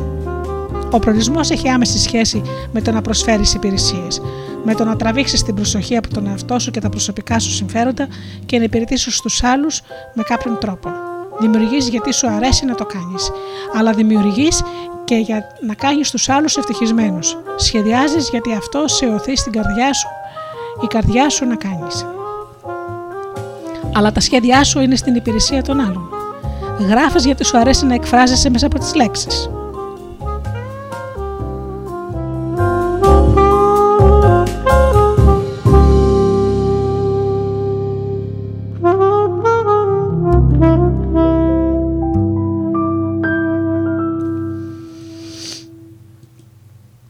Αυτές οι λέξεις θα βοηθήσουν και θα εμπνεύσουν τους αναγνώστες.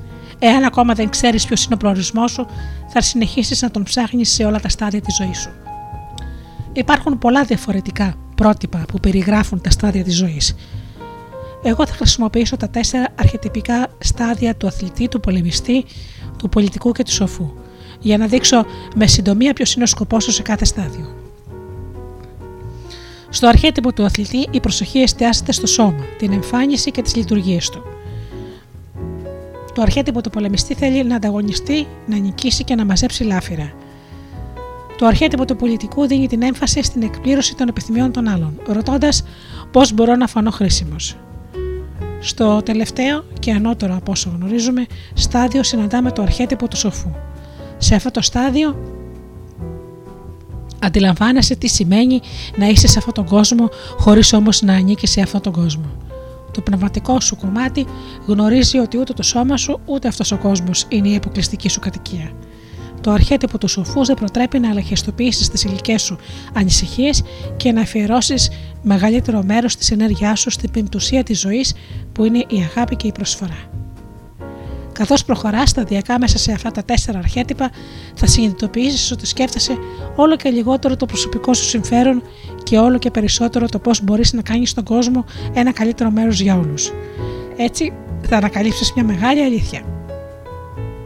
Όσο περισσότερο κυνηγάς τους προσωπικούς σου στόχους και φροντίζεις τα προσωπικά σου συμφέροντα, τόσο αυτά θα σου ξεφεύγουν. Όταν όμως στρέψει τη σκέψη σου και ύστερα τις δραστηριότητές σου, όποιες και να είναι αυτές, στην υπηρεσία των άλλων, όλα όσα συνήθιζες να κυνηγάς θα σε ακολουθούν από μόνα τους, όπου και να πας. Όταν πάψεις εντελώς να σκέφτεσαι τον εαυτό σου, οι δυνάμεις του σύμπαντος δείχνουν να συνομωτούν για να σου προσφέρουν όλα όσα προσπαθούσες να αποκτήσεις μόνος σου και ύστερα επειδή δεν είσαι πια προσκολλημένος σε αυτά θα έρχονται και θα φεύγουν αβίαστα.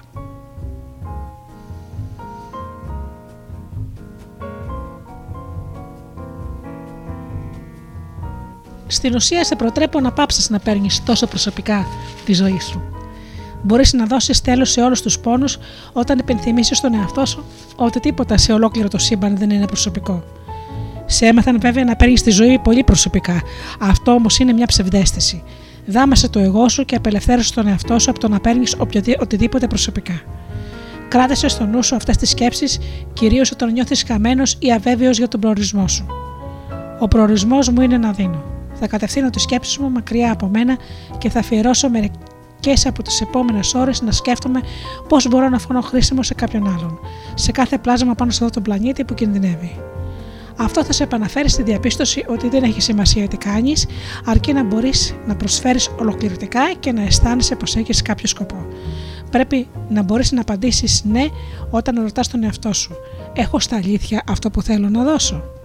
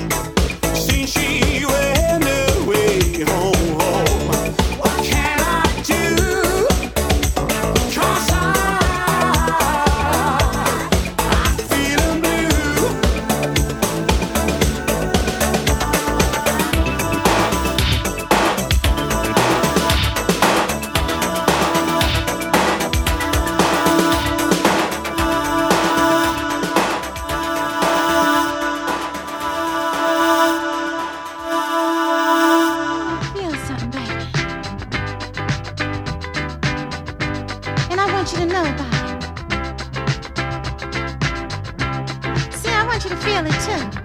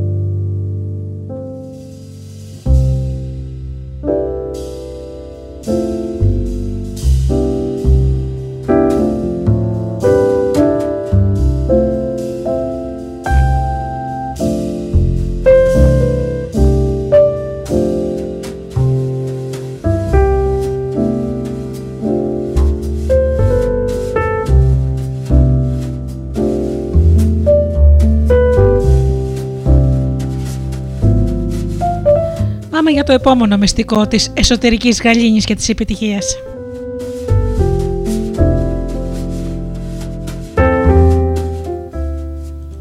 Αγκάλιασε τη σιωπή. Ζεις σε ένα πολύβουο κόσμο που βομβαρδίζεται συνέχεια από δυνατή μουσική, σιρήνες, κομπρεσέρ, τζετ, θορυβόδη φορτηγά, ηλεκτρικά πριόνια.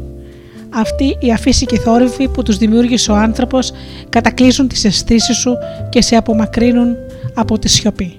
Στην πραγματικότητα μεγάλωσε σε μια κοινωνία που όχι μόνο αποφεύγει τη σιωπή αλλά τη φοβάται κιόλας. Το ραδιόφωνο του αυτοκινήτου πρέπει να παίζει συνέχεια και σε κάθε πάυση σε μια συνομιλία δημιουργεί μηχανία, έτσι ώστε οι περισσότεροι σπέβδουν να τη γεμίσουν με φλιαρία. Για πολλούς το να μείνουν μόνοι είναι εφιάλτης και το να μείνουν μόνοι μέσα σε σιγή είναι σκέτο μαρτύριο. Ο διάσημος επιστήμονας Μπλέζ Πασκάλ παρατήρησε Όλες οι δυστυχίες του ανθρώπου πηγάζουν από τη δυναμία του να καθίσει ήσυχα σε ένα δωμάτιο μόνος του. Ποια είναι όμως η αξία της σιωπής, Υπάρχει ένα στιγμιαίο διάστημα σιωπής ανάμεσα στη σκέψη σου, που με εξάσκηση μπορεί να αναγνωρίσεις. Σε αυτό το σιωπηλό διάστημα θα βρεις τη γαλήνη που ποθείς στην καθημερινή σου ζωή. Δεν θα γνωρίσεις ποτέ αυτή τη γαλήνη εάν δεν υπάρχουν κενά μέσα στη σκέψη σου. Λέγεται ότι ο μέσος άνθρωπος κάνει περίπου 60.000 διαφορετικές σκέψεις κάθε μέρα. Με τόσες πολλές σκέψεις σχεδόν δεν υπάρχουν κενά διαστήματα. Εάν καταφέρεις να μειώσεις το μισό αυτόν τον αριθμό, θα ανοιχτεί μπροστά σου ένας ολόκληρος κόσμος δυνατοτήτων. Γιατί όταν συγχωνεύεσαι με τη σιωπή και γίνεσαι ένα μαζί της, τότε συνδέεσαι ξανά με την πηγή σου και γνωρίζεις τη γαλήνη που μερικοί αποκαλούν Θεό. Ηρεμήστε και μάθετε ότι εγώ είμαι ο Θεός. Αναφέρεται τόσο όμορφα στους ψαλμούς της Παλαιάς Διαθήκης οι λέξεις κλειδιά είναι ηρεμήστε και μάθετε.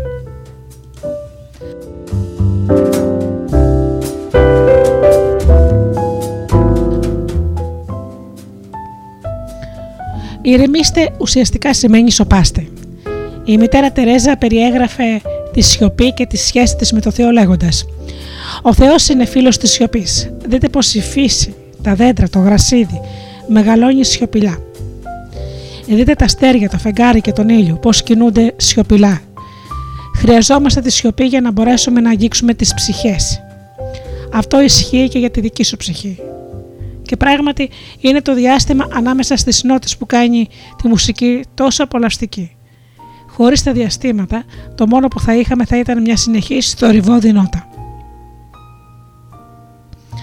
Κάθε δημιούργημα απορρέει από τη σιωπή. Οι σκέψεις σου ξεπηδούν από το κενό της σιωπής. Τα λόγια σου προέρχονται από το ίδιο κενό.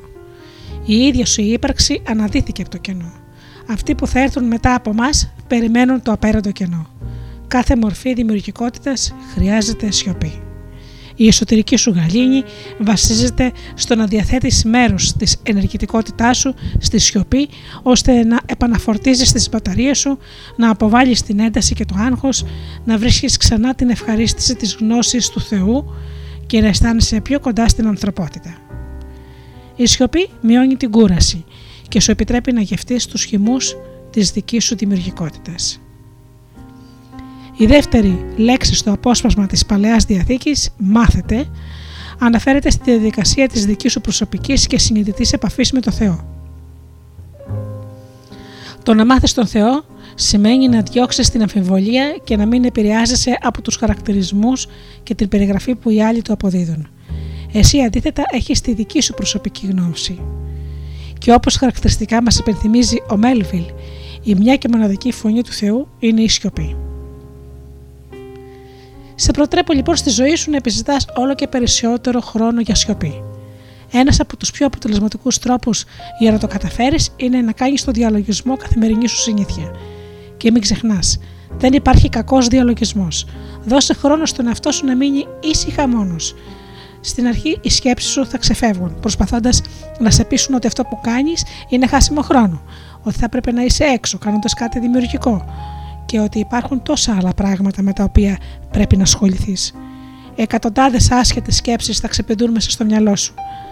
Μπορείς όμως να αντιμετωπίσεις αυτή την καταιγίδα των νοητικών αντιδράσεων εάν καθίσεις ήσυχος και παραμείνεις απλός παρατηρητής αυτής της εσωτερικής φλιαρίας.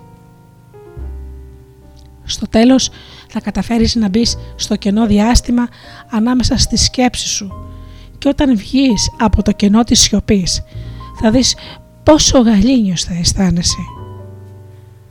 Προσπάθησέ το τώρα αμέσως. Χρησιμοποίησε το πάτερ ημών. Πρώτα συγκεντρώσω στη λέξη πάτερ και μετά στη λέξη ημών. Προσπάθησε να μπεις στο διάστημα ανάμεσα στις δύο λέξεις. Στο πάτερ και το ημών.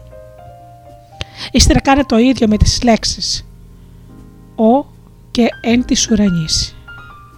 Για ένα λεπτό γλίστρισε στο μεταξύ τους διάστημα και παρατήρησε πόσο γαλήνια και εξαίσια αισθάνεσαι. Σε πελούς διαλογισμούς συμπεριλαμβανομένου και αυτού που εφαρμόζω εγώ για υλοποίηση στόχων χρησιμοποιώ τον ήχο «α» ως μάντρα για να κρατήσω τις σκέψεις συγκεντρωμένες στη διάρκεια του πρωινού διαλογισμού. Αυτός ο ήχος μάντρας στην ουσία εμπεριέχεται σε όλα τα θεία ονόματα. Για παράδειγμα, άκουσα τον στα ονόματα Άγιος, Ιαχβέ, Αλάχ, Κρίσνα, Ιαχωβάς, Ρα, Πτάχ. Επαναλαμβάνοντας τον ήχο μάντρα αποκτάς συνειδητή επαφή με το Θεό. Στο διαλογισμό του απογεύματος χρησιμοποιείται ο, ο ήχος «ομ», ο ήχος της ευγνωμοσύνης για όσα συνέβησαν στη ζωή μας. Επαναλαμβάνοντας τον ήχο «α» το πρωί και «ομ» το απόγευμα για περίπου 20 λεπτά, σου δίνεται ευκαιρία να νιώσεις εσωτερική γαλήνη και επιτυχία με έναν τρόπο εντελώς πρωτόγνωρο. Υπάρχουν πολλές ευκαιρίες για να βιώσει κάποιος τη σιωπή. Μπορείς να διολογιστείς κάθε φορά που σταματάς ένα κόκκινο φανάρι. Με το αυτοκίνητο ακινητοποιημένο και το σώμα αδρανές, συχνά το μόνο πράγμα που κινείται είναι η σκέψη στο μυαλό. Εποφεληθείτε από αυτά τα λίγα λεπτά που κάνει το φανάρι να ανάψει για να φέρετε στο μυαλό σας να φέρετε στο μυαλό σας αρμονία με την γυναικινησία του αυτοκινήτου και του σώματος. Έτσι παίρνετε ένα υπέροχο δώρο σιωπής. Σταματήστε σε κόκκινα φανάρια περίπου 20 με 30 φορές την ημέρα και αυτό που προσφέρει αυτό είναι 40 λεπτά έως μία ώρα σιωπής. Και πάντα βρίσκεται κάποιος από πίσω να συνειδητοποιήσει πως ο χρόνος τελείωσε, σπάζοντας τη σιωπή με ένα άγριο κορνάρισμα.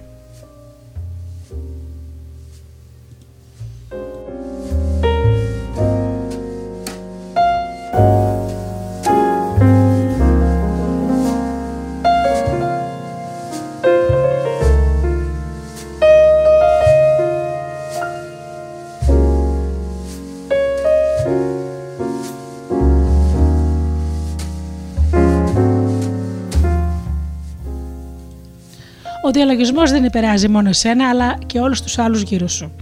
Όταν είσαι γαλήνιος, ακτινοβολείς μια διαφορετική ποιότητα ενέργειας από ότι όταν είσαι αγχωμένος ή θλιμμένο. Όσο πιο γαλήνιος γίνεσαι, τόσο ευκολότερα εξωστρακίζεις τις αρνητικές ενέργειες εκείνων που συναντάς. Είναι σαν να έχεις μια αόρατη ενεργειακή ασπίδα γύρω σου που τίποτα δεν μπορεί να διαπεράσει, εκτός και αν πρόκειται για ανώτερη ενέργεια από αυτή της ασπίδας. Ένα κύμα εχθρότητας χαιρετίζεται με το χαμόγελο και με μια εσωτερική γνώση ότι αυτό δεν σε αφορά. Κάποιος που προσπαθεί να σε παρασύρει στη μιζέρια του δεν μπορεί να το επιτύχει χωρίς τη δική σου συγκατάθεση. Η άσκηση στο διαλογισμό σε κάνει απρόσβλητο. Όχι μόνο μπορείς να εξωστρακίζεις την αρνητική ενέργεια όσων βρίσκονται γύρω σου, αλλά η δική σου αίσθηση γαλήνης θα φέρει και τους άλλους αρμονικά κοντά σου. Έχουν γίνει μελέτες για να μετρηθούν τα επίπεδα σερετονίνης, που είναι έκρημα των νευροδιαβεβαστών του εγκεφάλου που δείχνει πόση γαλήνη και αρμονία αισθανόμαστε. Έχουν λοιπόν σε ανθρώπους που ζουν κοντά σε μεγάλες ομάδες διαλογισμού. Προκάλεσε έκπληξη η ανακάλυψη πως το επίπεδο σερωτονίνη αυξάνεται στα άτομα που βρίσκονται στο ενεργειακό πεδίο εκείνων που διαλογίζονται. Οι συνέπειες είναι εκπληκτικές. Όσο περισσότερη γαλήνη επιτυγχάνεις με το διαλογισμό, τόσο γαλήνη η αυτή επηρεάζει και αυτούς που βρίσκονται γύρω σου. Έχω ανακαλύψει ότι ο διαλογισμός δεν ηρεμεί μόνο εμένα προσωπικά, αλλά έχει και μια κατευναστική επίδραση στην οικογένειά μου και στους άλλους γύρω μου. Το πρωταρχικό πλεονέκτημα, ωστόσο, είναι ότι μετά το διαλογισμό μου είναι σχεδόν αδύνατο να αισθανθώ ενοχλημένη από κάτι ή να με αγγίξει κάτι αρνητικά. Είναι σαν να με φέρνει ο διαλογισμός σε επαφή με μια καθισχαστική ενέργεια που με κάνει να αισθάνομαι βαθιά συνδεδεμένη με το Θεό.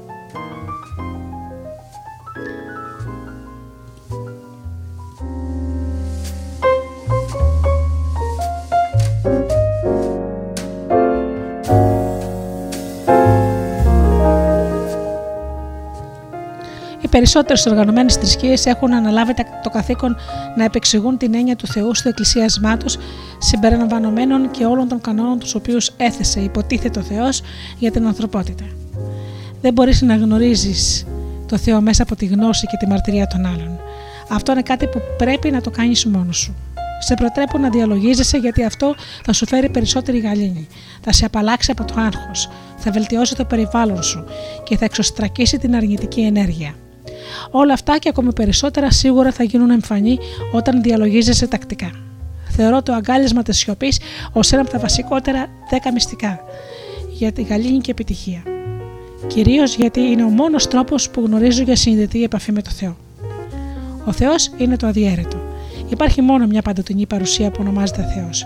Αυτή η παρουσία βρίσκεται παντού και είναι η δύναμη που δημιουργεί και διατηρεί τη ζωή. Δεν υπάρχει πο... δεν μπορεί ποτέ να διαιρεθεί ή να κοπεί σε κομμάτια. Υπάρχει μόνο μία δύναμη στον κόσμο, όχι δύο. Κι όμως, ό,τι βιώνεις ως ανθρώπινο πλάσμα έχει νόημα μόνο στο πλαίσιο της διαδικότητα. Το επάνω υπάρχει γιατί υπάρχει το αντιθετό του, το κάτω. Το φως υπάρχει γιατί υπάρχει και το σκοτάδι. Το σωστό δεν θα υπήρχε χωρίς το λάθος. Ποτέ δεν έχεις δει κάτι που να έχει μπροστινή όψη χωρίς να έχει πίσω όψη. Ένα έξω χωρίς ένα μέσα. Το βόρειο πόλο ενός μαγνήτη χωρίς το νότιο πόλο.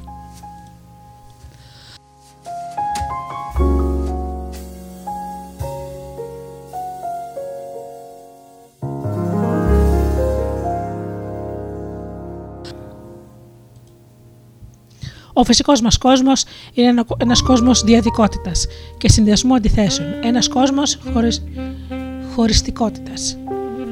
Η σιωπή όμως ως εμπειρία είναι αδιαίρετη. Μπορείς να κόψεις στη μέση τη σιωπή και εκείνο που θα έχεις είναι περισσότερη σιωπή.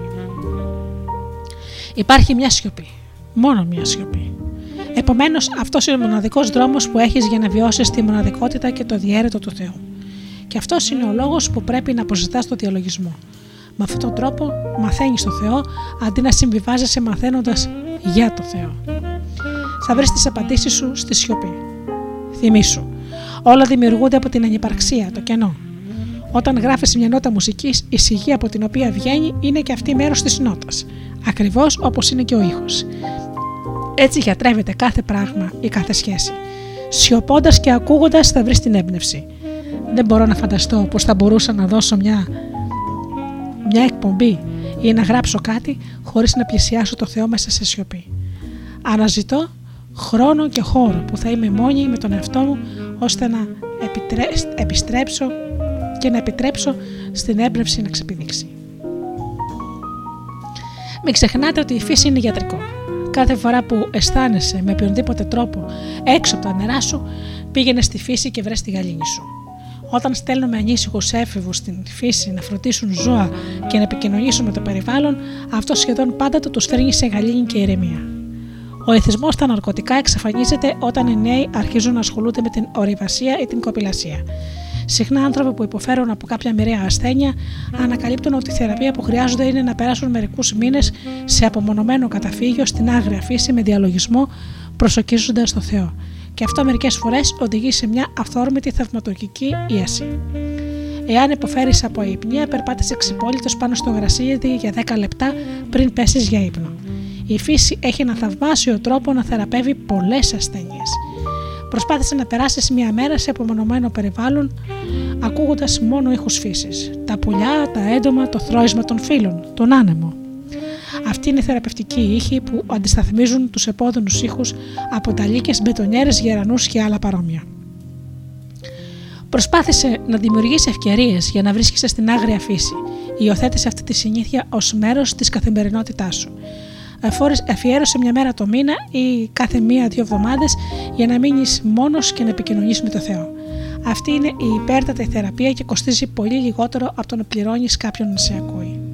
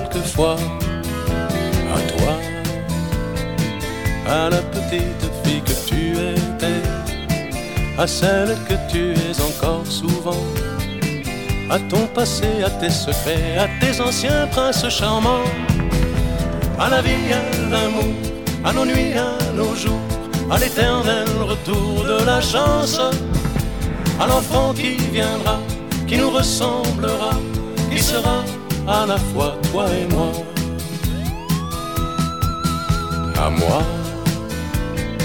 à la folie dont tu es la raison, à mes colères sans savoir pourquoi, à mes silences et à mes trahisons quelquefois à moi. Autant que j'ai passé à te chercher, aux qualités dont tu te moques bien, aux défauts que je t'ai cachés, à mes idées de baladin, à la vie, à l'amour, à nos nuits, à nos jours, à l'éternel retour de la chance, à l'enfant qui viendra, qui nous ressemblera, qui sera à la fois toi et moi. À nous, aux souvenirs que nous allons nous faire, à l'avenir et au présent surtout, à la santé de cette vieille terre qui s'en fout. À nous, à nos espoirs et à nos illusions, à notre prochain premier rendez-vous à la santé de ces millions d'amoureux qui sont comme nous. À toi, à la façon que tu as d'être belle, à la façon que tu as d'être à moi, à tes mots tendres un peu artificiels, quelquefois.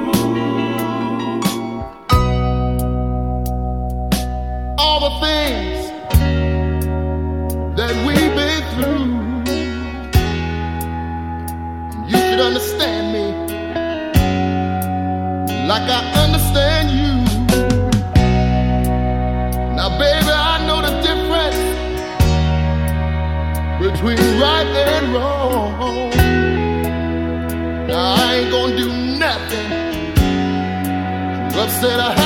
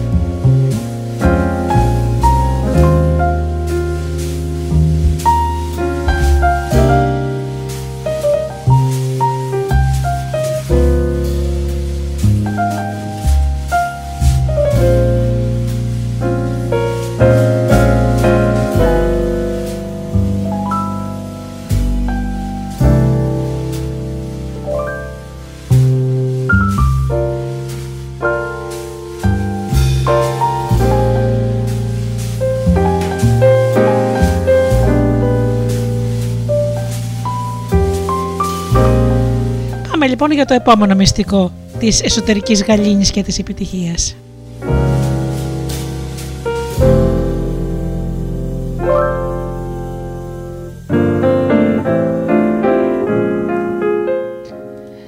Κράτησε τη σιωπηλή επικοινωνία σου με το Θεό και τον εαυτό σου. Ό,τι επιθυμείς να εκδηλώσεις, εκπορεύεται από το πνεύμα, μέσα από τη σιωπή. Δεν χρειάζεται το εγώ σου να το εκδηλώσεις. Στην πραγματικότητα, το εγώ μπορεί να αναχαιτήσει τη διαδικασία της δημιουργικότητας. Γι' αυτό σε προτρέπω να μην κοινολογείς τις προσωπικές σου εμπνεύσεις αυτό που σκοπεύεις να δημιουργήσεις. Όπως είπε ο Απόστολος Παύλος, εκείνο που βλέπετε δεν προέρχεται από εκείνο που φαίνεται. Όταν μιλάς για τις καινούργιες ιδέες που θέλεις να εκδηλώσεις και μεταφέρεις τις εμπνεύσεις σου στους άλλους, συχνά αισθάνεσαι την ανάγκη να τις εξηγήσεις και να τις υπερασπιστείς. Αυτό που συμβαίνει τότε είναι ότι υπησέρχεται το εγώ. Μόλις εμφανιστεί το εγώ, πάβει κάθε εκδήλωση. Είναι μέσα στη σιωπή που πεταχάνεται η εκδήλωση. Γι' αυτό κράτα τα θαύματα που μπορείς να κάνεις μέσα στη λατρεμένη σιωπή, αγκαλιάζοντά την όσο συχνότερα γίνεται. Μπορεί να βασιστείς σε αυτήν και να απολαύσεις την ηρεμία και την εσωτερική γαλήνη που πάντα φέρνουν η σιωπή και ο διαλογισμός.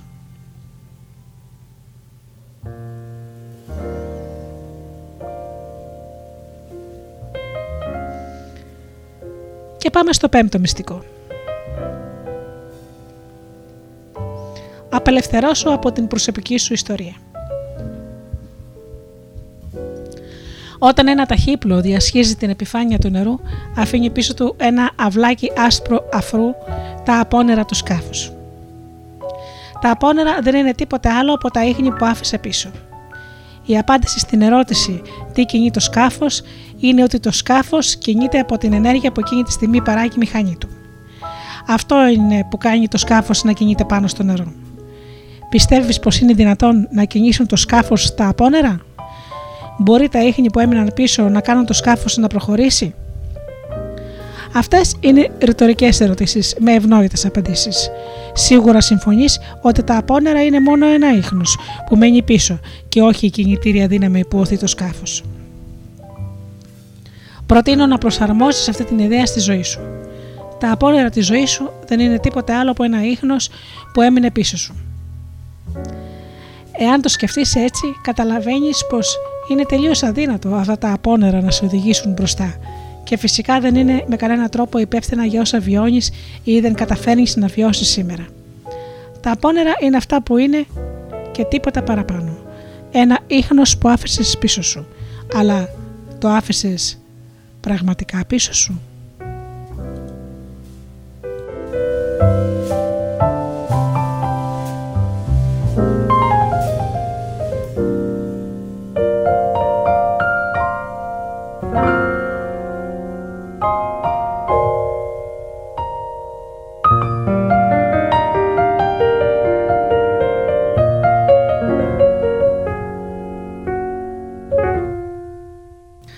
Γίνεσαι λοιπόν θύμα της προσωπικής σου ιστορίας. Μπορώ να πω πως οι περισσότεροι άνθρωποι ζουν στα απόνερα, γατζωμένοι στην προσωπική τους ιστορία για να δικαιολογήσουν την ητοπαθή συμπεριφορά τους και τις διάφορες ελλείψεις στη ζωή τους. Κραδένουν σαν επισκεπτήρια παλιούς πόνους, καταδυναστεύσεις και αδυναμίες, ώστε να μάθει ο καθένας που συναντούν αμέσως μόλις συστηθούν ότι είναι. Εγώ ο καημένος. Με εγκατέλειψαν όταν ήμουν παιδί. Είμαι αλκοολικός. Οι γονείς μου με κακοποιούσαν. Οι γονείς μου χώρισαν και δεν το ξεπέρασα ποτέ. Θα μπορούσα να κάνω κατάλογο εκατοντάδων σελίδων. Το παρελθόν τελείωσε. Όποιο και αν είναι αυτό. Εάν δένεσαι με το παρελθόν σου, όχι μόνο θα καταφέρεις να παραλύσεις το σήμερα, αλλά και θα εμποδίσεις τις πληγές να πουλωθούν. Εάν αναφέρεσαι στα δεινά σου του χθες και τα χρησιμοποιείς ως δικαιολογία γιατί δεν προχωράς σήμερα στη ζωή σου, είναι το ίδιο με το να λες πως τα απόνερα είναι η κινητήρια δύναμη του σκάφους. Αυτό ισχύει και για το αντίθετο. Πολλοί άνθρωποι αναφέρονται στις παλιές καλές μέρες που πέρασαν για πάντα, προκειμένου να δικαιολογήσουν το γιατί δεν αισθάνονται τώρα ευτυχισμένοι και γεμάτοι. Όλα έχουν αλλάξει. Κανείς πια δεν σέβεται τίποτα, όπως έκαναν άλλοτε. Ή ακόμα, θυμάστε τότε που είχαμε τραχμές.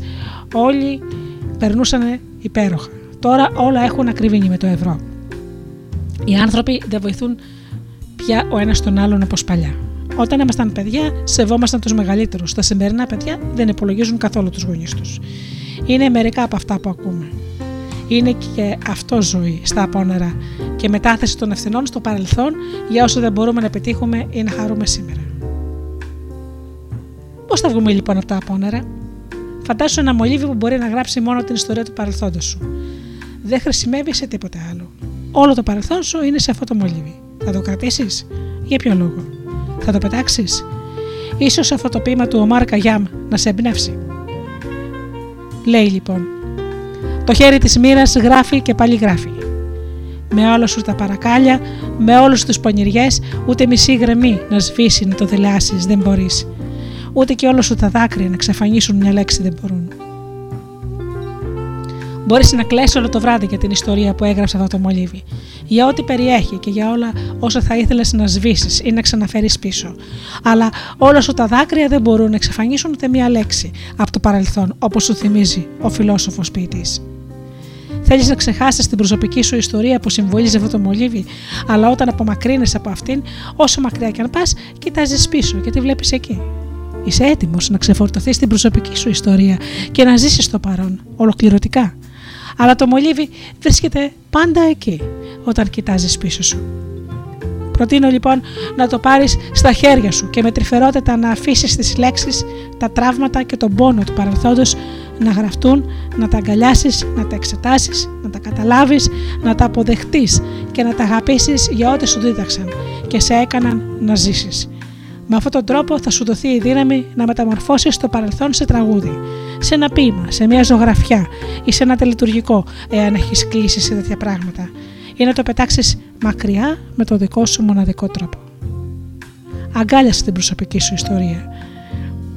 Σε ένα σύμπαν το οποίο είναι ένα υφιές σύστημα υποβασταζόμενο από μια θεϊκή δύναμη, απλώς είναι αδύνατο να συμβαίνουν ατυχήματα. Όσο δύσκολο και αν είναι να το παραδεχτείς, ήταν αναγκαίο να περάσεις όσα πέρασες για να φτάσεις εκεί που είσαι σήμερα και απόδειξη είναι ότι το κατάφερες. Πιθανότατα πριν από κάθε πνευματική πρόοδο που έκανες στη ζωή σου θα προηγήθηκε κάποιο είδους αποτυχία ή κάτι που έμοιαζε με καταστροφή. Αυτές οι σκοτεινές μέρες, οι ατυχίες, τα βία επεισόδια, οι περίοδοι φτώχειας, ασθένειας, εκμετάλλευσης και χαμένων ονείρων ήρθαν όλα στη σειρά τους. Πρέπει επομένως να υποθέσεις πως συνέβησαν επειδή έπρεπε να συμβούν και πως δεν μπορείς να τα διαγράψεις.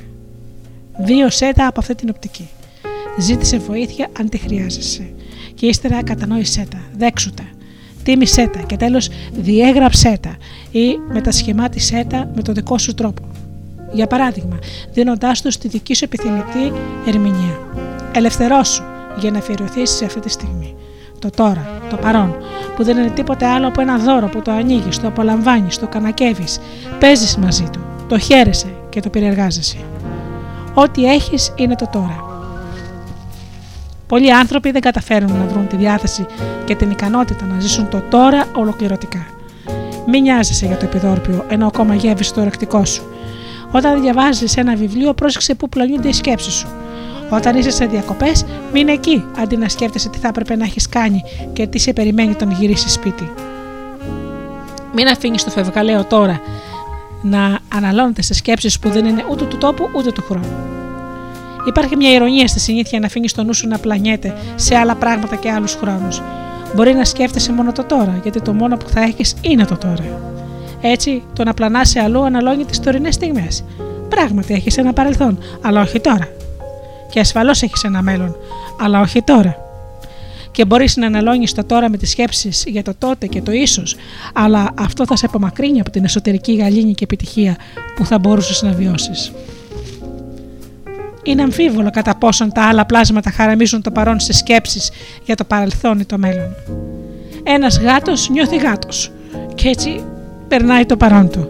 Δεν ξοδεύει τις μέρες του ευχόμενο να γινόταν ξανά ένας νεαρός γάτος ή μερικάζοντα το γεγονός ότι έδιναν περισσότερη προσοχή στα αδέρφια του ή όταν ήταν στην εφηβεία ο πατέρας του τόσκασε με μια νεαρή γάτα.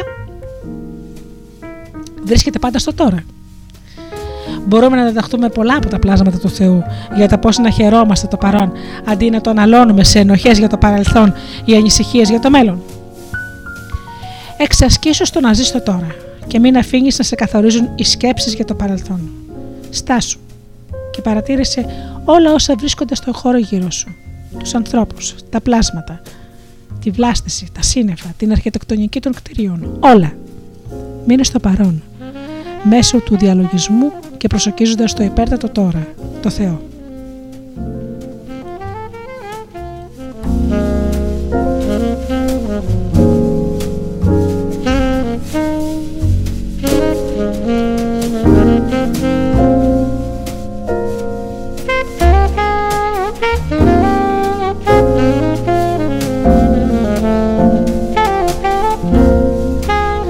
Μην ξεχνάς ότι ο Θεός είναι το τώρα. Στο εδώ και τώρα. Είναι παρόν μόνο στο εδώ και τώρα ο Θεός. Και σκέψου αυτό μια ώρα αργότερα. Ο Θεός δεν θα κάνει τίποτα διαφορετικό από αυτό που κάνει τώρα. Και ο Θεός δεν κάνει τίποτα διαφορετικό τώρα από αυτό που έκανε χιλιάδες χρόνια πριν. Η αλήθεια είναι πως μπορείς να φτάσεις να γνωρίσεις τον Θεό μόνο αν είσαι έτοιμος να γαλινεύσεις αυτή τη στιγμή. Όταν λέγαμε το τέταρτο μυστικό, αναφερθήκαμε στο διαλογισμό ως έναν τρόπο για να προσεγγίσεις συνειδητά το Θεό. Σε αυτό το σημείο θα μοιραστώ μαζί σου ένα θαυμάσιο μυστικό που μου έμαθε ένας από τους πιο σημαντικούς δασκάλους μου.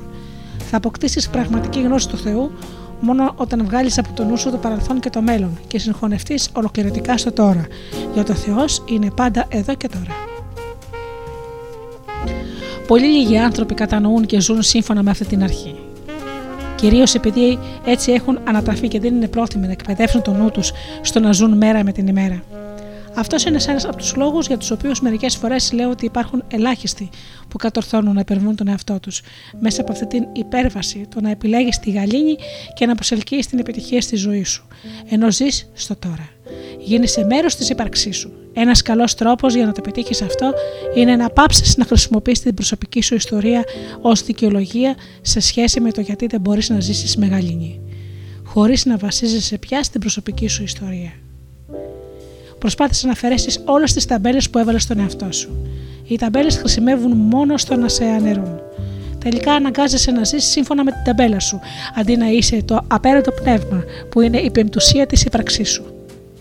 Δεν είσαι Έλληνας, Αμερικανός, Ιταλός, Αφρικανός. Ανήκει σε μια φυλή, την ανθρώπινη. Δεν είσαι αρσενικό ή θηλυκό. Δημοκρατικό ή ρεπουμπλικάνος. Είσαι ένα με τη μοναδική αλήθεια το Θεό. Δεν είσαι αθλητικός ή γοητευτικό ή μαθηματικός ή φιλολογικός τύπος ή οτιδήποτε άλλη ταμπέλα. Όταν υπερβείς τις ταμπέλες, ιδίως εκείνες που οι άλλοι σου κόλλησαν στο παρελθόν, σου δίνεται η ευκαιρία να αφοσιωθείς στο τώρα. Με όποιον τρόπο επιθυμείς. Μπορεί να είσαι οτιδήποτε κάθε στιγμή στη ζωή σου. Προτείνω λοιπόν να βρεις έναν τρόπο να μεταμορφώσεις την προσωπική σου ιστορία και καθώς το κάνεις να υπενθυμίζει στον εαυτό σου ότι μεταμορφώνεις και όλες τις πεπιθήσεις που χρησιμοποιούσες ως ταμπέλες ή ως ενδείξεις στον περιορισμό σου. Αντικασε- Αντικατέστησε τα όλα με τη γνώση ότι δεν είσαι αυτά που έκανες, αυτά που ήσουν, αυτά που οι άλλοι σου δίδαξαν ή σου έκαναν. Είσαι ένα με τον πολύ αγαπημένο, συνδεδεμένος πάντα με την πηγή σου και επομένως συνδεδεμένος με την αστήρευτη πηγή του πολύ αγαπημένου. Η παλιά σου ιστορία και ό,τι σε πόνεσε δεν υπάρχουν πια εδώ, στη φυσική σου πραγματικότητα. Μην τα αφήσεις να μένουν στο νου σου σκιάζοντας τις τωρινές σου στιγμές. Η ζωή σου είναι σαν ένα έργο με πολλές πράξεις. Μερικοί από τους χαρακτήρες που εμφανίζονται έχουν μικρό ρόλο να παίξουν, άλλοι πολύ μεγαλύτερο. Κάποιοι υποδίονται τους κακούς και άλλοι τους καλούς. Όλοι όμως είναι απαραίτητοι. Αλλιώς δεν θα έπαιζαν σε αυτό το έργο. Αγκάλιασε τους όλους και προχώρησε στην επόμενη πράξη.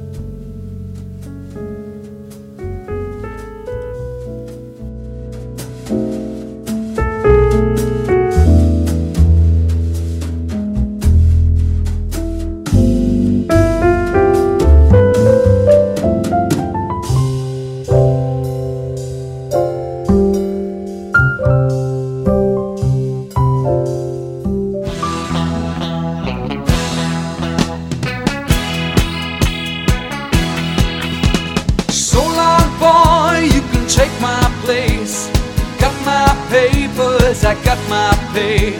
So pack my bags and I'll be on my way to Yellow River.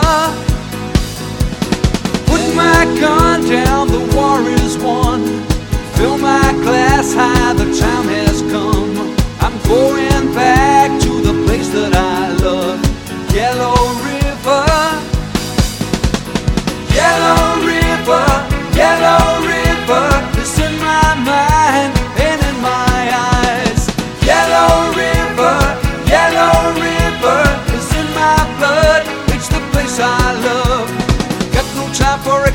got no time to lose.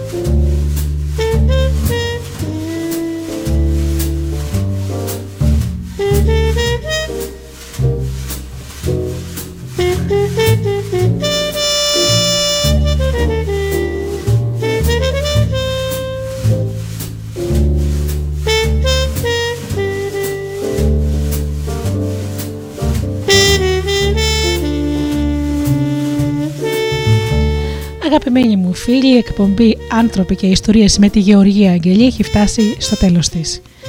Τη συνέχεια των μυστικών της γαλήνης και της επιτυχίας θα μοιραστούμε στην επόμενη εκπομπή όπως πάντα κάθε Παρασκευή στις 8 το βράδυ.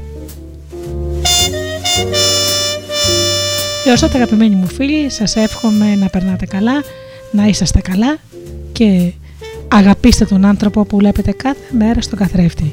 Καλό σας βράδυ. Αν